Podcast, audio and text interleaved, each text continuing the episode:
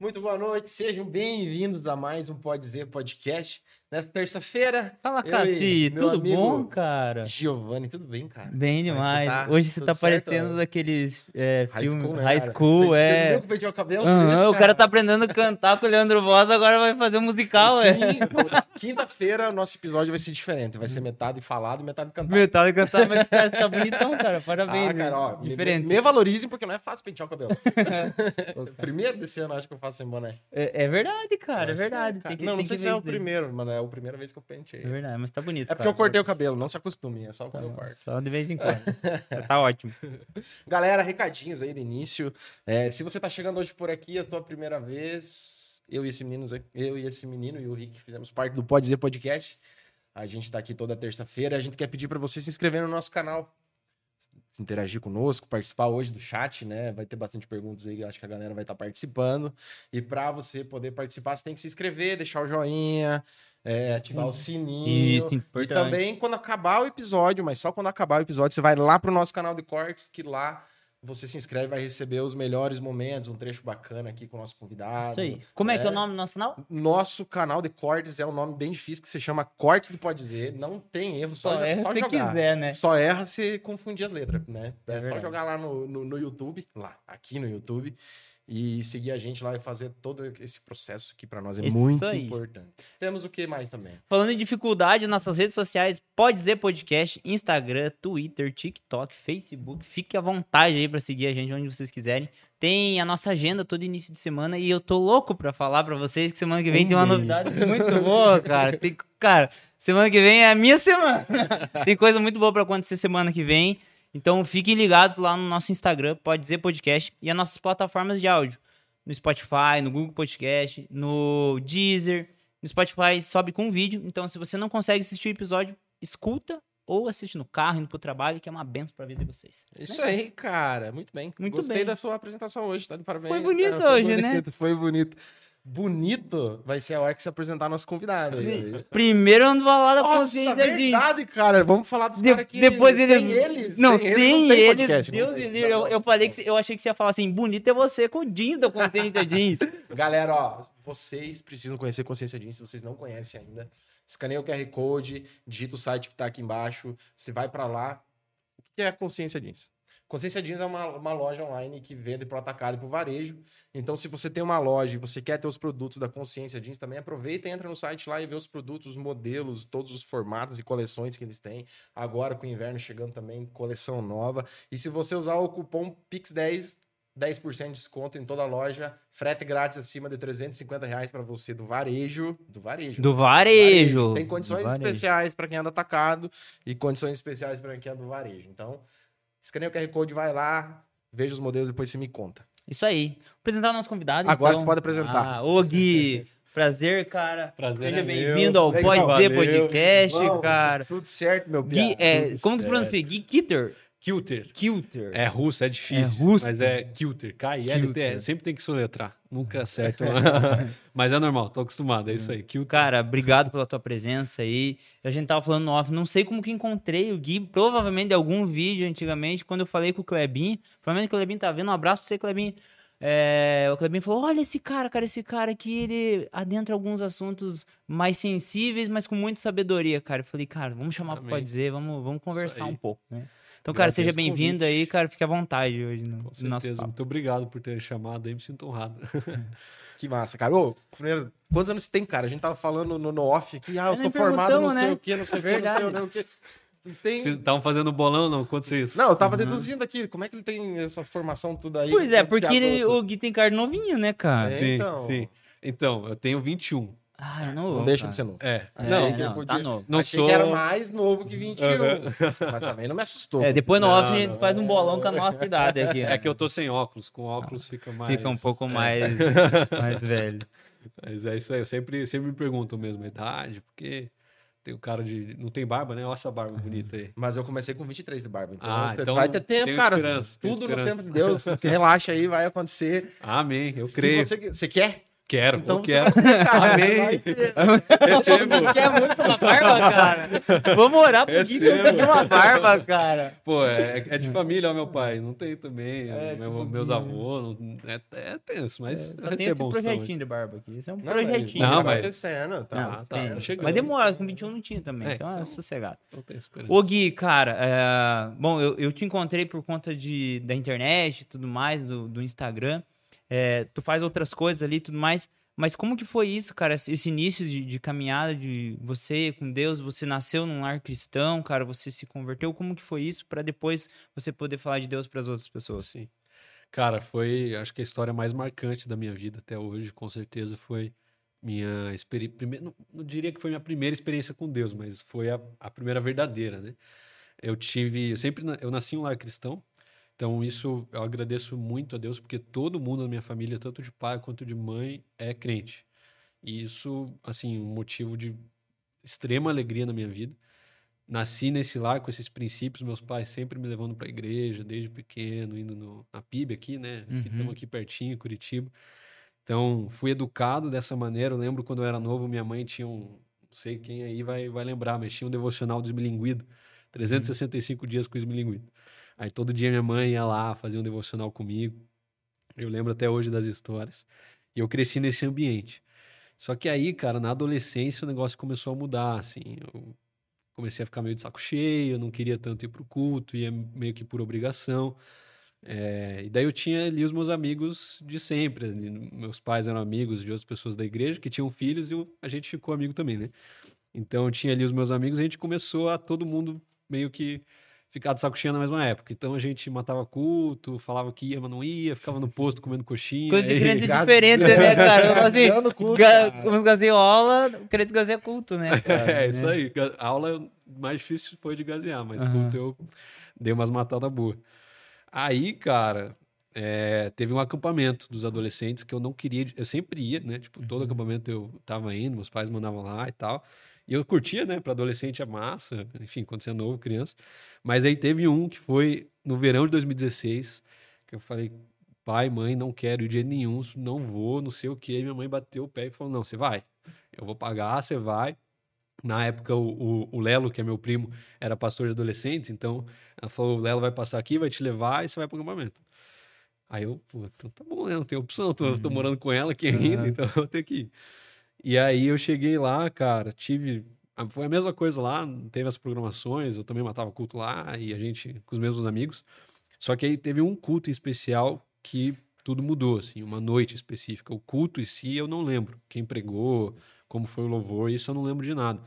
Mas eu lembro que no final do culto, é, a gente estava ali na capela, o pastor falou para para quem estava servindo ali no, no, no acampamento formar um corredor assim e que iam orar por quem estivesse passando, né? Então daí a gente estava todo mundo ali no templo, a gente começou a sair e esse pessoal no corredor orando pela gente, puxavam às vezes um específico para orar por, um, por algum motivo e tal.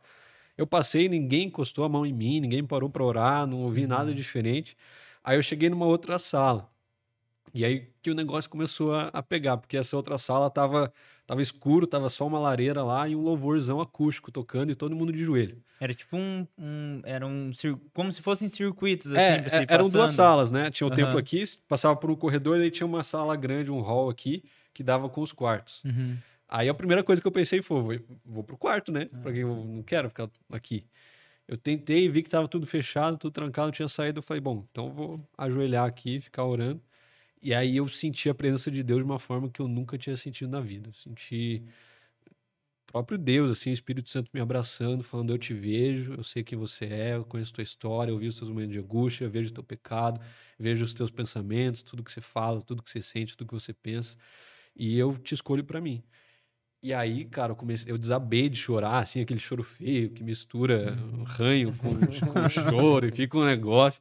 E me veio uma convicção do pecado muito grande. Eu falei, cara, eu sou pecador, olha o que eu tô fazendo, meus pais pagando pra eu estar aqui, e eu, né, tipo, me veio à mente, assim, tudo que eu fazia que desagradava a Deus. E eu falei, Deus, sou, tô em tuas mãos, me usa aí com- conforme a tua vontade. E aí lá em casa sempre falam que foi um shift na minha vida, porque eu sempre fui muito introvertido, né? Pode não parecer, porque eu posto um monte de Uhum. coisa lá, mas, cara, eu sou uma pessoa que se Mais deixar, eu tua, fico na minha assim. ali no canto e não. E depois desse dia eu comecei a me envolver mais na igreja, me abrir um pouco mais, sair mais de casa, querer participar do ministério. Então foi ali, de fato, a minha primeira experiência que nu- nunca mais voltei atrás, né? Então foi algo marcante na minha vida, com certeza. Que massa, cara. Que, que idade tu, tu tinha? Cara, eu tava com 16 para 17. É, bem na época de adolescência É. ali. Tinha. Foi do- 2016, não, tava com 15 para 16. É tipo bem naquela época que, que vai, vai. Vai começar a fazer as coisas erradas, Deus já veio, já puxou, vem Já- aqui. Vem na aqui. hora. Já separou É, aqui. antes né? cedo do que tarde, né? É, Todo mundo tem, tem testemunhos, claro. Eu, eu nasci em lar cristão, tem testemunhos mais fortes que esse, né? Às vezes você vive uma vida fora da igreja, não, não entende, não convive com esses princípios e tal, e Deus vai lá e chama a pessoa e resgata. E é um testemunho lindo que impacta muita gente. Eu não tive essa vivência, né? Não, não vivi tão fora da igreja assim. Sempre foi ali com a galera de dentro tal. Meus maiores pecados eram matar culto, tipo, desobedecer os meus pais. e- Mas assim, é- é, Era tudo mais tranquilo. bem tranquilo. então, mas foi, foi, foi um tempo forte ali de Deus me chamar para perto e que mudou minha vida de fato. Cara, você consegue descrever, embora talvez essa resposta eu já saiba, mas quando você fala sentir a presença de Deus, é, qual que é o, o sentimento que você fala disso? É, é uma coisa física, é uma coisa espiritual? Sim, é um sim. sentimento? Qual que é a... É, é, eu acho interessante isso porque é, as pessoas são muito sensoriais, né? Essa Uhum. é, uma, é a primeira pergunta que sempre aparece lá para mim. Como Uhum. que eu posso sentir a presença de Deus? Sou né? muito previsível. Não, mas é isso que a galera quer ouvir, né? É, na verdade, é Vamos falar. Tão da galera quanto minha mesmo. É, Sim, com porque certeza. quando a pessoa fala assim, ah, por exemplo, no teu caso, né, que você falou, Deus falando pra você que você era escolhido separado, normalmente o que a gente tem como pensar com, é, como ser humano é tipo assim, mas era uma voz audível? É, É, porque, aham. tipo, como a Bíblia foi escrita com metáforas, né, para você entender muita coisa, é, o sentir também ele significa muita Sim, coisa, né? com então, certeza. tipo, pode ser que para você você sinta de uma forma diferente, Uhum. tu sinta de outra, e você pode sentir duas, três vezes e as três vezes ser de forma diferente, Uhum. mas nesse caso, Sim, com qual foi certeza. o lance? Então, é, eu gosto de primeiro separar essa questão da voz audível também, né? Eu, eu digo que eu não ouvi nada, uma Uhum. voz externa, alguém falando, não, não teve nenhuma voz. A única vez que eu conto que eu ouvi uma voz audível foi uma vez na vida, quando eu tinha ali os meus 6, 7 anos, foi depois que meu avô morreu, foi a primeira morte na família que eu, presen- tipo, né, testemunhei Aham. ali. E aí eu fiquei bravo com Deus, eu era criança e tipo, pô, Deus, por que que você tirou meu avô, não sei o quê. Aí eu lembro que eu saí pra caminhar ali no condomínio, fiquei sozinho, e aí eu senti Deus me chamando pelo nome, assim, Gui. Tipo, só que uma presença, e não tinha ninguém, assim, eu, cara, olhei pro lado, era um negócio que vinha de dentro, de fora, e, e daí eu, tipo, eu era criança, mas eu sabia as histórias da Bíblia, né? Eu lembrei do texto de Samuel, que Deus chamou Samuel pelo nome, eu falei, pô, Deus falou comigo, ele tá me vendo, ele tá vendo, e eu tinha seis anos, sete anos, Uhum. eu não lembro quase nada dessa época, fora isso. Mas nesse, nesse caso, nessa experiência, que eu tive essa experiência com Deus, eu não ouvi nenhuma voz. Foi é como se tivesse é, algo tanto externo quanto interno, que te dá uma convicção. A, a palavra fala que o Espírito Santo ele sempre nos lembra daquilo que Jesus falou, né? Ele fala que antes de, de Jesus morrer, ressuscitar e o Espírito Santo vir, fala para os discípulos que o Espírito Santo lembraria eles das palavras e dos ensinamentos de Jesus. E na hora é, era como se eu visse Jesus me lembrando de tudo que eu já ouvi da Bíblia, das histórias que meus pais contavam e me dando uma convicção. Eu tive uma certeza de que eu estava errado. Então acho que esses eram os sentimentos assim de é, uma certeza do que é errado. A Bíblia também fala que o Espírito Santo convence da justiça, do Uhum. pecado e do juízo. Então essa, esse, essa certeza de que eu estava errado, não ninguém me argumentou comigo, falou, cara, você já parou pensar nisso, nisso Uhum. e nisso, ou você já viu que isso é pecado, ou que você devia Uhum. mudar de vida. Eu sabia de tudo isso, mas não tinha internalizado ainda. E na hora foi como se eu mudasse de mente mesmo. E eu senti um amor, cara. Amor, É. me senti amado. Eu senti que Deus ele sempre me viu, sempre estava lá comigo. E algo assim que, eu- que é impossível explicar. Uhum. Então, às vezes a gente tem momentos assim com pessoas que a gente ama, talvez Uhum. com a mãe, é, com o cônjuge, com alguém que você se sente amado, sente cuidado, sente um carinho quando está doente no hospital, alguma coisa assim. Só que foi isso em uma esfera de é, existência, de eternidade, de cara, o meu ser por inteiro tá debaixo do domínio da soberania de Deus. Né? Ah, eu- a minha fé ela é muito racional, assim, sabe? Uhum. Mas é, não que o emocional não exista de Deus. Eu já tive experiências emocionais e, e é, de, dessa presença do Espírito Santo, mas a, acredito que o cristão ele pode lidar com a fé racional e emocional. Depende de como Sim. Deus quer falar com a pessoa no momento. Nem só um, nem só outro, assim. Mas é, disso que o, que o Cássio perguntou, eu, eu tive ex- duas vezes experiência, assim, também, num congresso em Sumaré, uma vez e tal, tipo, de jovem, assim, tinha 18 anos. E não, não é que eu era cético. Sabe quando tu vai na igreja, assim, é, e, a, e a galera é, bota a mão na cabeça, outros caem e tudo mais, e eu falava, cara, não sei, comigo isso não acontece. Eu fico mais na minha. Quando eu ia na igreja, eu, cara, uma fé assim, ó, o meu jeito de me conectar com Deus sempre foi mais tranquilo, mais quieto, mais é, eu e ele, sem, sem muito gritaria e tal. E eu não entendia muito bem aquilo. E um dia a gente tava no congresso, cara, tinha, sei lá, umas 60 mil pessoas, louco. assim, cara, muita Caramba. gente. E tava rolando a pregação. E, cara, eu, eu travava uma luta interna comigo mental, assim, sabe? Por muito tempo, assim, na minha adolescência, na minha pré-adolescência, assim, cara, e eu não, não entendia isso, desde a infância e tal.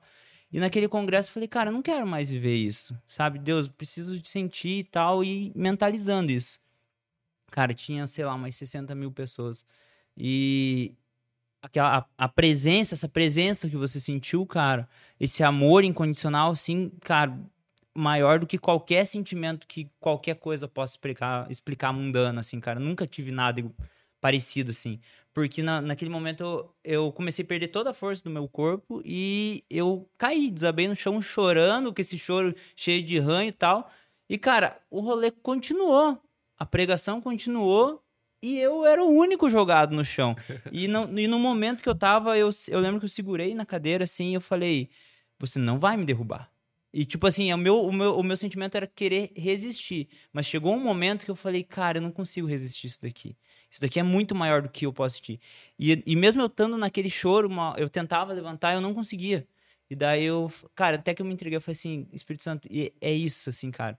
E eu lembro que naquela noite, sim, cara, eu saí, eu lembro que eu olhava pras árvores e eu falava assim, cara, eu posso ver demônio aqui, que, cara, eu tô com uma força, uma, uma presença incrível de Deus aqui na minha mente, junto comigo. E eu voltei assim, cara, sabe como parece que é aquele primeiro amor que a Uhum. pessoa tem? E aquele final de semana eu falei, nossa, cara, eu lembro que eu voltei assim, de ônibus, assim, eu, cara, o que, que foi isso que eu vivi, entende? Assim, eu, eu quero que mais, massa. eu quero viver e tal.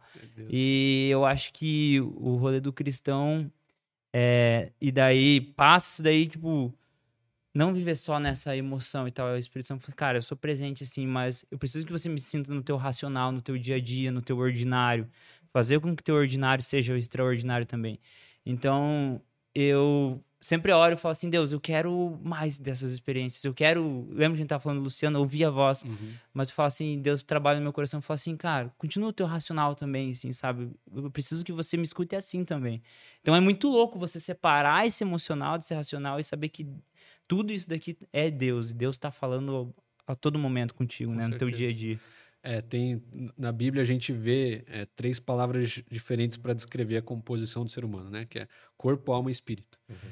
Tem teólogos que vão dizer que alma e espírito é a mesma coisa, outros vão dizer que é separado. Não é o caso agora, mas o ponto é, na tua alma estão tanto os teus pensamentos quanto os teus sentimentos.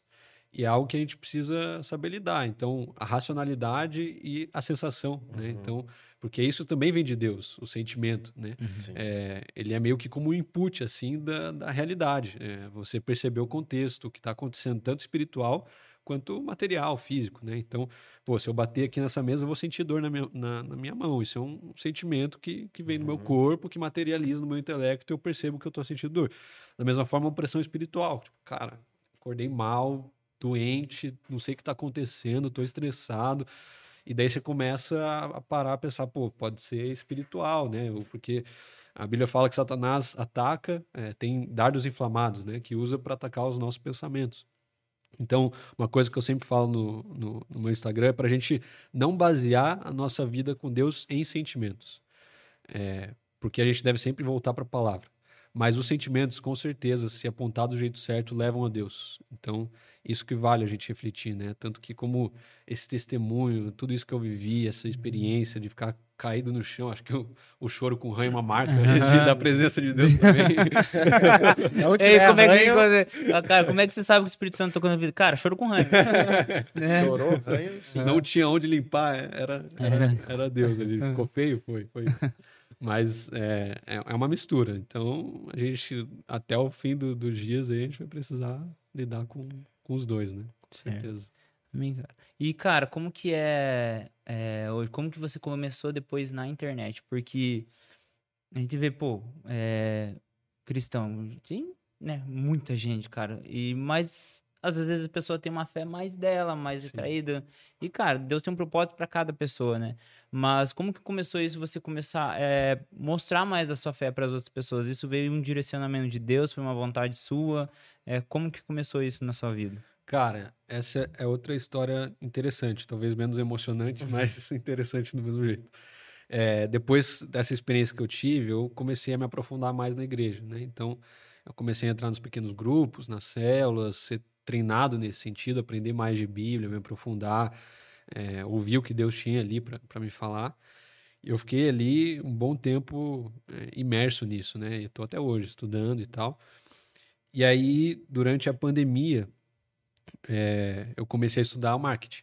Então, marketing digital, como que era, tráfego pago, design, as áreas, o que, né, como que posso atuar nisso, porque eu não sabia o que eu, o que eu queria trabalhar. Uhum. Eu fazia, eu, fa, é, eu terminei, né, relações internacionais, mas a maioria do pessoal vai para o comércio exterior, eu sabia que não era isso que eu queria.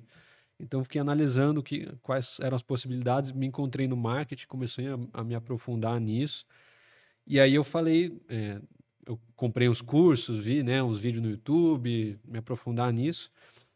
E eu vi que sempre falavam que, pô, o jeito de você aprender marketing orgânico é criando conteúdo. Então, eu fiquei com isso na cabeça. Cara, preciso começar a criar conteúdo. Vou me aprofundar, preciso colocar a mão na massa, tal. Quero ganhar dinheiro com isso, quero me profissionalizar.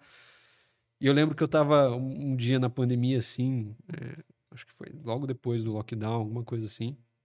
Eu tava orando por isso. E Deus me falou muito claro: você não vai criar conteúdo para ganhar dinheiro, você vai criar conteúdo para falar de mim. Vai falar da Bíblia, você vai falar daquilo que eu já te falei, daquilo que eu já te ensinei, e você vai viver por esse propósito, não pelo dinheiro. Aí eu, pô, né? eu queria. Estudei aqui, né? É, cara? me quebrei. Comprei curso. Comprei o curso. Investi. E, aqui, e, aqueles, e aquelas 12 vezes no cartão, como é que nós fazemos? lá? Aquelas parcelas todas pra pagar. Tem tudo isso, né? Tem, tem mesmo. E daí eu fiquei justamente com esse questionamento na cabeça Uhum. também, né? Tipo, tem que valer a pena, né? Vou- se eu falar de Bíblia, ninguém quer pagar pra ouvir. Vai na igreja e ouve o pastor falando. Uhum. Ninguém, não vou ganhar dinheiro falando de Bíblia. Mas aí Deus me deu uma convicção de novo, que era isso. E eu falei, tá bom, vou, vou obedecer, né? Isso foi em 2020, tem quase três anos, e daí eu não parei mais. Eu comecei no YouTube, é, porque eu entendia que era o mais difícil. Então eu falei, cara, se eu pegar o mais difícil primeiro, o resto eu, eu pego. O Instagram era diferente naquela época, não tem Reels como é hoje. Eram, os vídeos ainda eram quadrados, eram um por um, até um minuto e tal. Eu falei, bom, eu, eu, eu gostava muito do Luca Martini. Não sei se vocês conhecem, ele é um missionário também, grava vlog no YouTube e tal. Eu falei, ah, esse, estilo de conteúdo é legal. Pegar uma câmera aqui, me gravar Pegou umas falando. referências. né? É, tipo, o, o, o Israel Subirá, até que a gente estava comentando em off aqui, falei, pô, eles têm estilos legais ali no YouTube, só falam na frente da câmera, 5 a 15 minutos. Eu fazer isso. Cara, a- o primeiro vídeo, meu Deus do sempre céu. É melhor, né? É terrível. Foi uma experiência assim, eu fiquei dois dias roteirizando, gravando, não ia, não fazia. Cara, a gente tinha uma câmera lá em casa que tava parada, eu falei, bom, vou pegar aqui. Pior ainda, porque eu tipo, tive que eu prender o foco, operar a câmera e tal. Me quebrei, mas saiu o primeiro vídeo todo cortado, picotado, fora de foco, a luz toda amarela. Quantos minutos que era o vídeo? Vixe, acho que esse ficou com seis minutos. Eu falei, Seis minutos. É. Falei sobre. E foi um, te- um tema fácil que eu escolhi. Por que, que existe mal? Se Deus existe, por que existe mal no mundo? Nossa, que dá. Imagina Então- o quanto que dá pra, pra galera comentar, né? É, cara? então, fiquei. Peguei esse assunto, roteirizei tudo, fiz. Foi um trampo, cara. Mas saiu. E daí fui melhorando, né? Com o tempo eu parei com o YouTube, porque eu não conseguia mais tocar YouTube, Instagram, Twitter, Facebook. Uhum. Tinha outro trabalho, né? Na época eu trabalhava com meu primo. É, sempre fiz muito por propósito mesmo, por hobby. E foi assim que começou, cara. Tô aí até hoje. E, se Deus quiser, cada vez mais, mais forte nesse sentido. Mas eu vejo que hoje é, é uma necessidade, um propósito a gente ter cada vez mais gente se posicionando, sabe? Eu entendo que a gente vive tempos complicados, né? Conturbados, em que a verdade é distorcida, as coisas começam a ficar rela- relativas. E eu vejo que tem muita gente boa, cara. Eu vejo o podcast de vocês, vocês se posicionando, criando aqui conteúdo, toda essa estrutura, alugando para mais gente fazer. A internet possibilitou isso, né? E, e, e eu incentivo até as pessoas a começarem a fazer isso, né? Se posicionar, criar conteúdo, colocar para fora o que elas têm vivido e experimentado e aprendido. Porque com certeza é, é algo, uma experiência pessoal que se, se aprende muito. Imagino que É vocês escola, tenham né? Escola. aprendido Nossa, cara, também. Mas- depois de 100 episódios já deu pra aprender de um, nossa, um punhado de coisa, né, cara? Eu tô expert em De- saber um pouco de cada de coisa e tudo, não saber, é. não saber profundamente de nada. É, eu acho que eu sou meio que mais ou menos em tudo, mas bom, bom, mesmo. Ó, eu sou Tipo bom isso, em cara. aprender pouquinho, cara. Um pouquinho de cada a gente Não, aprende. enquanto você tá Mas aprendendo, é isso, cara. É, é esse lance mesmo. Cada, a gente sempre fala isso, né? Uhum. Que cada convidado, se alguma, alguma coisa você leva, assim, que você vai falar pra outra pessoa. Tipo, uma curiosidade, um, Sempre aprende, alguma cara. coisa, sempre você leva. com certeza. Isso, que, isso que, que vale, na real, né? Que vai. Sem dúvida. E compartilhar isso, né? Tudo Sim. que. A gente vive muita coisa boa pra guardar só pra gente, às vezes, né? Ainda mais quando a gente fala de vida com Deus. É algo eterno, cara. Como que eu vou guardar isso pra mim? Se eu- Uhum. mais gente pode ser salva, pode viver esses princípios, viver tudo que eu tô vivendo, ter essas experiências de amor, de entender seu lugar no mundo. Por que, que eu não vou falar disso, né? Então. Ainda mais quando a gente tá falando nesse sentido. Eu vejo que as pessoas têm mais influência do que elas imaginam. Esse é outro ponto. Eu postar um story, pô, já tem três anos que eu tô criando conteúdo. Talvez eu alcançar alguém lá, mas, Uhum. cara, você vai impactar aqueles teus 5, 10 amigos de uma forma que nenhuma outra pessoa vai impactar. Então, você fazer, postar um story lendo a Bíblia, falando Deus falou comigo, vai impactar essas pessoas muito mais do que, sei lá, um pastor da igreja falar alguma coisa. Sim, sim. Então, é, a gente precisa entender isso. Pode, é, em escala, em número, não ser a mesma coisa, mas, cara, que não vivamos por números, né? Que, Uhum. que a gente possa entender propósito e, e viver por isso. No começo, lá atrás, quando eu comecei a criar conteúdo, isso foi, foi complicado também, porque eu não postava nada. Eu tinha quatro, cinco fotos no meu Instagram, 700 seguidores lá. E eu falei, bom, tá bom, vou começar. E daí tem aquela transição natural, né? Antes de crescer, eu caí, foi para uns 500 seguidores Aham. e não, não, não impulsionava, né? Não gastava nada, foi tudo orgânico. E aí começou a crescer seis meses depois. Então foi um processo lento. E nesse começo eu falava, Deus, eu não, não vou olhar número nem agora que tá baixo e nem se crescer, porque o Senhor me mandou começar e eu vou continuar porque o Senhor mandou, não Uhum. porque tá dando certo, tá dando errado. Se uma pessoa for alcançada, impactada, já valeu. Tava com teu coração blindado, né? É isso aí. Eu acho que é assim que a gente precisa viver, né? Com um propósito.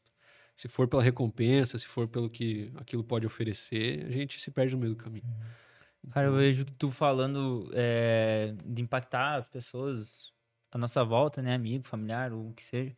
Como faz sentido, porque às vezes a pessoa pode ser até no culto, ela não tem aquela convivência com o pastor, ou com o padre que seja, ou com o preletor, ou o vídeo no YouTube. Mas ela sabe da tua caminhada, né? Então, tipo, isso daí é um testemunho muito, mais forte do que qualquer palavra, com cara. certeza. Porque fala, fala assim, pô, como assim o Gui, cara? Eu conheço, mas o Gui, cara, é um cara direito, nos corremos ele fala. Cara, mas ele vive o que ele fala. Sim. Entende? Tipo, acho que isso é. Isso vale muito a pena. Mais do que, sei lá, o famoso gospel lá que tá falando alguma coisa, tá? Tipo, isso realmente influencia as pessoas à sua volta, né? Sim. Não, e isso é um dos pontos centrais da mensagem de Jesus, né? A, a luta contra essa hipocrisia que tinha tanto na época dos fariseus, dos judeus, tanto que aquele texto que a galera usa do não julgueis, para você, quando estão falando de pecado, de certo e errado, todo mundo fala, não, a Bíblia diz não julgueis. Mas nesse texto, Jesus está dizendo contra a hipocrisia, não contra o julgamento. Ele fala, antes de é, apontar o erro do seu do, do próximo, tira a trava do teu olho. Então o que ele está dizendo é, não adianta você querer apontar o erro dos outros se você não percebe o teu próprio erro.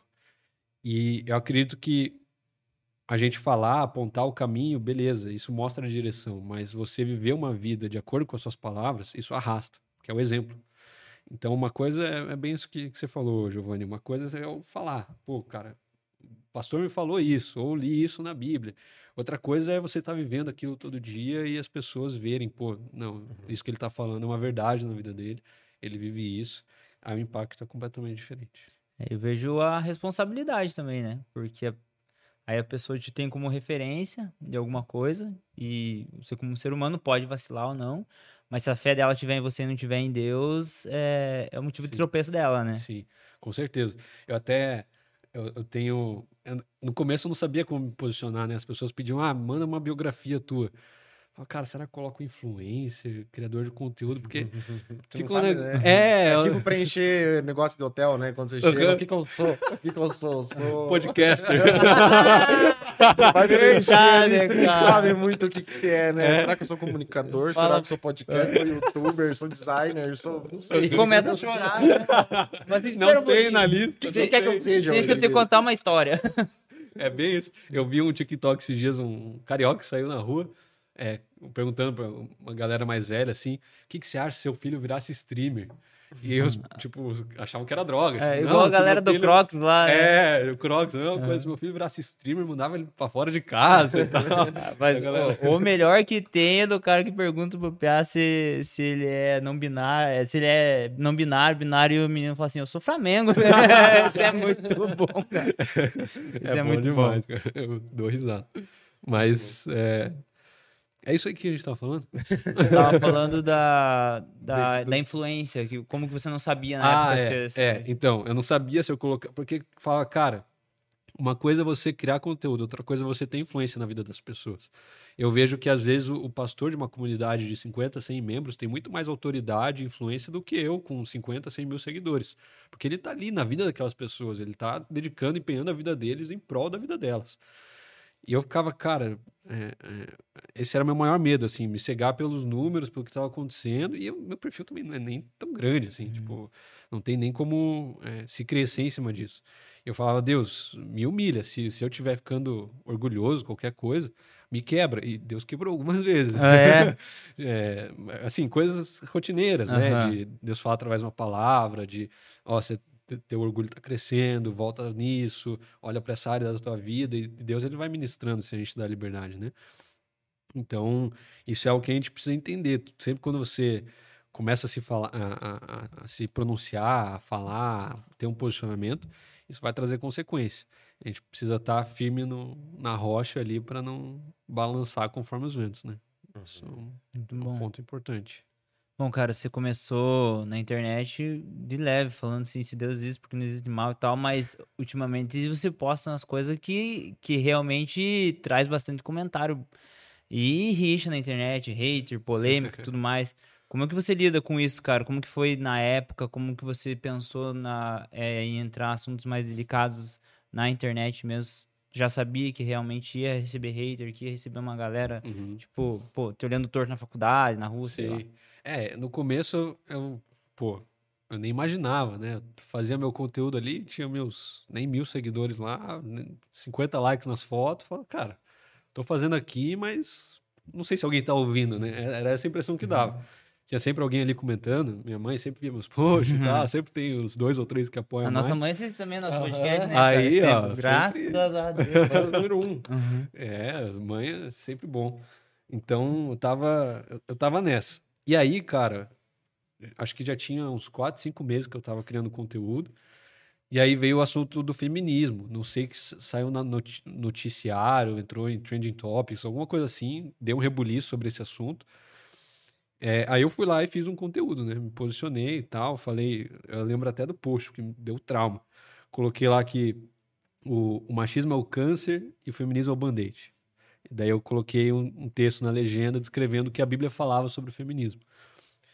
Cara, assim, na época era só gente próxima que me acompanhava, que me seguia.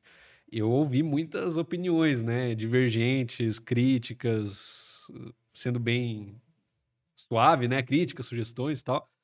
É, mas eu- ali eu percebi que tinha gente me ouvindo, que eu tinha uma responsabilidade, né? E daí eu apanhei de alguns lados, de- ouvindo coisa, tanto na igreja, na faculdade. Tinha gente que concordava, tinha gente que não concordava. E foi o primeiro posicionamento polêmico, digamos assim, que eu, que eu tomei, que eu, cara, fiquei uns dois dias baqueado, assim, de cara. Essa analogia que você fez entre o band-aid e o câncer e o machismo e o feminismo, o que isso quis dizer com. Então, no- na época, assim, pra sim. galera cair em cima. sim, não, então, o, o que acontece? É que daí pegou muita gente que era feminista, né? Que daí Uhum. era contrário e tal. Mas o que eu coloquei ali, tanto o feminismo quanto o machismo, eles só existem porque lá atrás Adão pecou.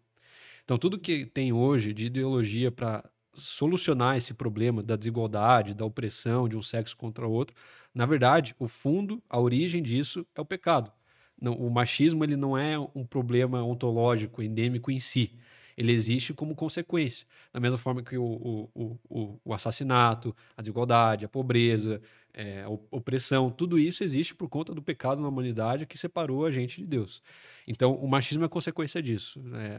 Deus amaldiçoou Ama- Adão e Eva lá em Gênesis 3, depois que eles pecam, falando isso, né? Que é, Eva sentiria dores de parto, eles morreriam, a criação morreria, e mas que no fim Jesus viria pisar a cabeça da serpente. Então, quando eu coloquei que o machismo é o câncer, porque no fundo o câncer também é o pecado, né? O machismo também é fruto do pecado. E por que, que o feminismo é band-aid? Porque band-aid não cura câncer. Então, da mesma forma que o machismo é o pecado, o feminismo é uma solução errada, é uma solução insuficiente. Ele não dá conta do problema. Tanto que o feminismo está aí há quantos anos? Acabou o machismo? Não acabou, não vai acabar. Então, é, Mas ah, eu não sei se a briga do feminismo é pra acabar com o machismo, eu acho que é só por direitos iguais, né? Então, é, aí a gente entra em uma seara é, é, mais aprofundada. O, o que as pessoas sabem sobre o feminismo é o que ele fala de si mesmo. Então, o, o feminismo é um movimento, uma ideologia que tem os seus ideais, como muitas outras ideologias, e a principal bandeira levantada é sempre a, a da igualdade entre homem e mulher. Se você estuda um pouco mais as ondas feministas, teve três ondas feministas, estamos na Sim. quarta, Simone de Beauvoir, Uhum, a- a- a- a- né, todos os autores que, que escreveram sobre isso, é, você vê que no fundo tinha outras coisas acontecendo também, além dessas bandeiras defendidas. Eu acredito muito, é, talvez falam que esse seja, é, qual que era o nome lá, quando, ad hominem, quando falam que você julga ah, as ideias de uma pessoa pelas ações dela. Aham. Mas, biblicamente, eu acho que isso é correto, porque Jesus falou que a gente deve julgar a árvore pelos seus frutos. Então, eu olho para uma Simone de Beauvoir, por exemplo, que escreveu grande parte da, da ideologia feminista que a gente tem hoje, e eu não vejo nela uma vida que condiz com esses valores, né? Então, a gente sabe pela biografia dela que ela aliciava menores. Então, é, a gente tem esse problema. E aí você olha para isso, é, menores, inclusive meninas, adolescentes. Olha para isso e fala, cara, não condiz a bandeira com a vida que ela está levando.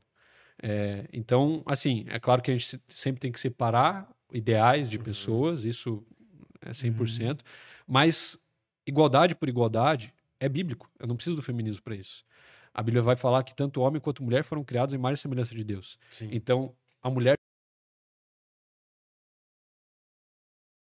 feminismo para me falar isso.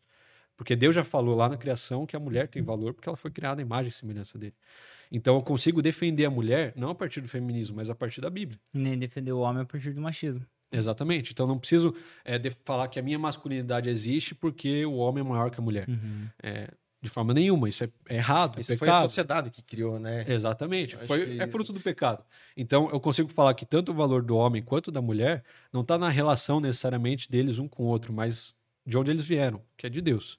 Então, se tanto, se os dois foram criados por Deus, a sua imagem e semelhança, os dois têm valor intrinsecamente. Eu não preciso nem do, baixi- não preciso nem do machismo, nem do feminismo, nem de qualquer outra ideologia para defender essa ideia.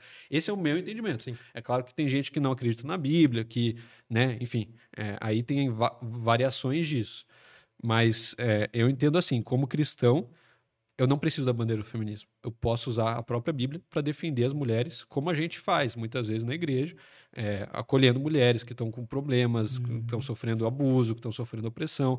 A gente acolhe, dá, dá um, né, enfim, Suporte supre, ali, dá o suporte, tudo necessário, um amparo. Cara, lá na, na nossa igreja, na PIB, a gente tem um, um Ministério de Ação Social que é muito legal, é muito forte, e eles têm um braço de é, é, suporte emocional. Tem vários psicólogos da igreja que são voluntários e servem no ministério. Uhum. Então, eles colocam o tempo e a profissão deles à disposição de atender gente que não tem condição de pagar um atendimento psicológico. Então, como igreja, a Isso é gente. legal. Então, a, a gente atua tanto, não só na ideia, mas na prática também. Na prática. Nos pequenos grupos, chega ali uma mulher falando, pô, é, eu tô, né, tô sofrendo com isso, isso e aquilo, a gente acolhe, leva um aconselhamento pastoral, leva, se for o caso, para um atendimento psicológico e tal. A gente sempre toma esses cuidados. E quando a, tipo, a mulher sofre uma agressão, alguma coisa assim, você também aconselha ir pra polícia, Sim, né? sempre tem, com certeza. É, é- é- é política ali, a gente aconselha, sempre é, na nossa igreja tem os cargos, né? Tem Aham. níveis ali. Então,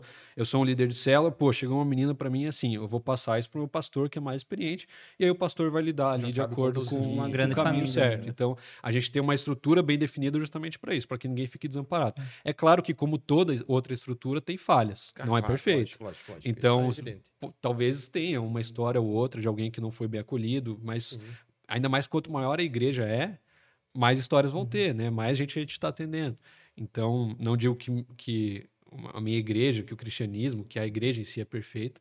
É, Uhum. O cristianismo é, né? Jesus é perfeito. Mas a igreja, é, é, nós somos falhos como seres humanos e a gente vai ver isso também no cuidado com o outro, sem dúvida. É, Eu acho que ne- nesse caso específico dessa ação social, de todo esse trabalho, as pessoas elas escolhem o que elas querem enxergar, né? Sim. Então elas podem enxergar o deslize de um irmão da igreja ou de algum pastor ah, que fez alguma coisa que, pô, ela, ela condena e, pô, ah, todo mundo é ruim, coloca tudo no mesmo saco e joga. Sim. Ou ela pode enxergar diferente, enxergar quem tá fazendo a diferença realmente na vida das pessoas e fazendo o que Jesus realmente mandou, né? Com certeza. Exatamente. tem tudo tem seu lado bom e o, lado ruim, né? Uhum. Então a gente pode escolher olhar, olhar para aquilo que tem valor ou foi simplesmente nesse vídeo criticar. que daí o bicho começou a pegar pro teu lado. Cara, foi. Principalmente. É, é, mas é, é- é que dá, dá pra. Começou a pegar pro Gui, mas dá pra ver que o Gui estudou bastante também pra poder falar. Não sei se foi depois ou na hora Sim, pra poder sim. fazer o vídeo, cara. Não. Porque, não sei se foi no off que a gente já, a gente já comentou, que, pô, tem que ter uma bagagem, né, cara, pra você poder sustentar um, um- uma ideia Sim, que não é só uma ideia, você tem que ter uma bagagem de conhecimento também pra você poder argumentar com É, a o mínimo pessoa, que você né? tem que fazer é estudar a fonte, não Com o que alguém te contou, né? Com Acho certeza. que a primeira coisa, se você não passar fake news e passar bobagem, é Sem você dúvida. saber de fato de todo o conteúdo que você tá falando. É, tanto Ou que, perguntar se você não sabe. claro, né? assumir, né? Ter essa Uhum. humildade. Sim, Eu, eu, eu, eu falo, eu não tenho compromisso com erro. Uhum. Cara, se alguém falar que alguma coisa que eu falei aqui tá errada, eu volto atrás. Aham. Tipo, Lógico. pô, você falou alguma besteira lá, não é verdade isso, eu vou lá pesquisar, averiguar e falei, pessoal, tá Uhum. errado isso. Não tenho compromisso com erro. Vacilei. É, então. Errei com o moleque. Foi mal. moleque. Quem, quem, quem nunca errou, que atire a primeira pedra. Se a gente erra na, na intenção de acertar, né? Então, é, mas com certeza essa experiência serviu para isso, porque eu falei a partir daquilo que eu conhecia, mas eu percebi que quando chegaram os, os outros argumentos que o que eu conhecia era pouco. Falei, cara, eu preciso me aprofundar se eu quiser falar sobre esse assunto, porque começou a pegar gente de fora da igreja também. Eu falei, opa, peraí que tem um pessoal que sabe mais, que eu não tô sabendo corresponder, não sei se essa informação é válida ou não tal. Aí eu mergulhei para estudar sobre o assunto, comprei livro, fui atrás de ler e tal. E daí eu- hoje eu me sinto um pouco mais preparado de falar sobre isso. Mas foi uma lição, um aprendizado na época, né? Você vai criando casca. Então, Uhum. Hoje eu lido um pouco melhor com crítica do que na época. E principalmente a crítica é mais difícil quando vem de alguém próximo, né? Então, cara, um desconhecido chegar lá no meu Instagram e ficar comentando horrores, tipo, me criticando, Ai, de é, vai ter um efeito, mas é reduzido.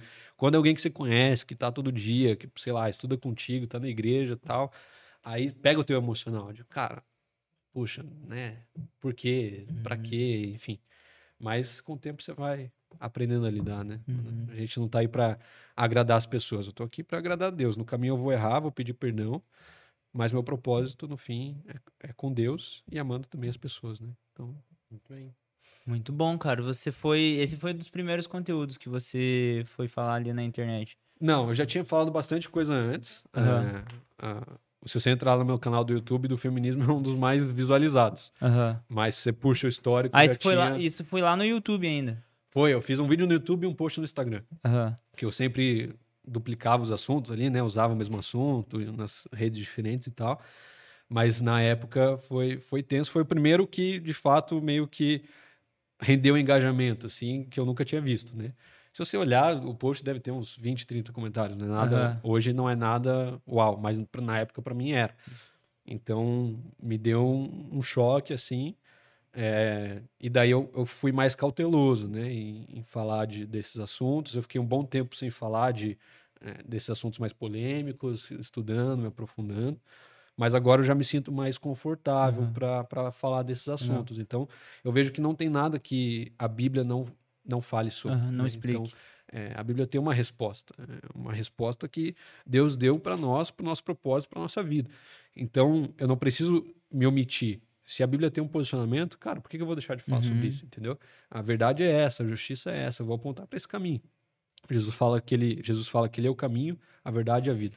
Então, para que eu vou deixar de apontar para esse caminho? Né? Então, a gente ter essa convicção, essa certeza e apontar para o melhor lugar sempre é, é o ideal. Né? É, e um posicionamento sem recorte, né, cara? Sumarizado na Bíblia em si, porque eu acho que o que faz muita salada é as pessoas é, pegar coisas isoladas e tirar as suas próprias conclusões e, cara, não é isso. Sim. Você precisa entender de um todo. E além disso, se você entender de um todo de uma forma apenas humana, cara, você não vai entender. Sim, Precisa de uma sabedoria do alto. Você pode ler dez vezes a mesma coisa, cara. Se não tiver uma inspiração do Espírito Santo, ele não vai, cara. Então, é, é essa, essa riqueza que a Bíblia que ela dá para as pessoas que elas acho que elas devem buscar, não um livro por ler um livro. Se você pegar e ler a Bíblia sem entendimento, sem pedir um discernimento pro Espírito Santo, cara, ele vai ser só mais um livro na tua mão e você vai entender da forma que quiser. E eu vejo também que pelo tempo que a gente vive, é um tempo muito superficial, né? As pessoas se informam pela rede social, eh, se informam por notícia, não vão atrás, não estudam, não buscam, não se aprofundam. Às vezes por preguiça, às vezes por muitos assuntos diferentes, mas a gente vive esse tempo. Então todo mundo tem uma opinião, mas poucos têm um embasamento. Então, é, é claro que eu não tenho um embasamento para tudo, né? Um- Claro. eu, eu sei que a Bíblia tem, eu vou lá e Uhum. busco as respostas. Mas eu não sei, poxa, descrever, sei lá, um movimento histórico X, Y, Z, eu vou precisar vo- voltar lá e estudar. Eu vejo que muitas vezes as pessoas se precipitam, né? Tomando uma posição sem ter essa bagagem, sem ter essa profundidade. Então sai uma notícia, já comenta em cima da notícia, já critica, é, enfim, recortam a pregação de um pastor, já falam desse recorte, não veem o todo, enfim. É, acho que às vezes a gente precisa dar um passo para trás, nós mesmos, né? Parar e Uhum. refletir, cara, será que eu não estou sendo superficial? Será que eu não estou sendo impulsivo aqui de pegar isso e, e, e- e usar disso? Enfim, acho que a gente vale ter essa, essa reflexão às vezes também, né? Será que a gente está sendo superficial? Muito tempo isso me pegou às vezes, né? De cara, eu preciso parar, pisar no freio, aprofundar, e aí eu posso voltar a, a falar mais disso, mas é uma preocupação que a gente tem que ter também. Sim, esse direcionamento teu de conteúdo sempre vem do alto, cara, sempre vem de Deus, ou às vezes, tipo assim, pô, tá na telha, é esse assunto que tá no momento, é, isso, é disso que eu vou falar, acho que já tem isso muito bem consolidado no meu coração. Cara, então, quando você se propõe a fazer um, um ou dois posts por dia, é muito difícil parar antes de postar qualquer coisa e tirar um tempo para orar sobre aquilo, Uhum. refle- refletir e tal. Então, se eu falar que, pô, antes de postar qualquer coisa, um story, uma, eu vou lá e oro e pergunto para Deus, no, no dia a dia não é assim que acontece na prática. Eu tô todo dia orando, estudando a palavra, vendo o que Deus tem, né, para usar, para falar, os direcionamentos que Ele me dá. Mas no dia a dia eu vou criando conteúdo com base no que chega, no que é, às vezes é algo que Deus me fala no meu devocional. Isso, a maioria dos meus conteúdos, Deus fala uma coisa comigo no devocional, eu vou lá e posto um vídeo, uma reflexão, um tweet, alguma coisa assim. Às vezes é pergunta que chega das pessoas. Então, as pessoas têm questionamentos, fazem perguntas, tal, eu vou lá e respondo isso. Às vezes é assuntos em alta, polêmicas, isso precisa de uma resposta. Se eu abro uma, sempre que tem uma polêmica, eu abro uma caixinha de perguntas, só dá a pergunta sobre aquela polêmica. Então, Ah, a galera. as fica pessoas querem naquilo, saber né? disso. Então, a gente dá resposta para isso também em alguns casos, né?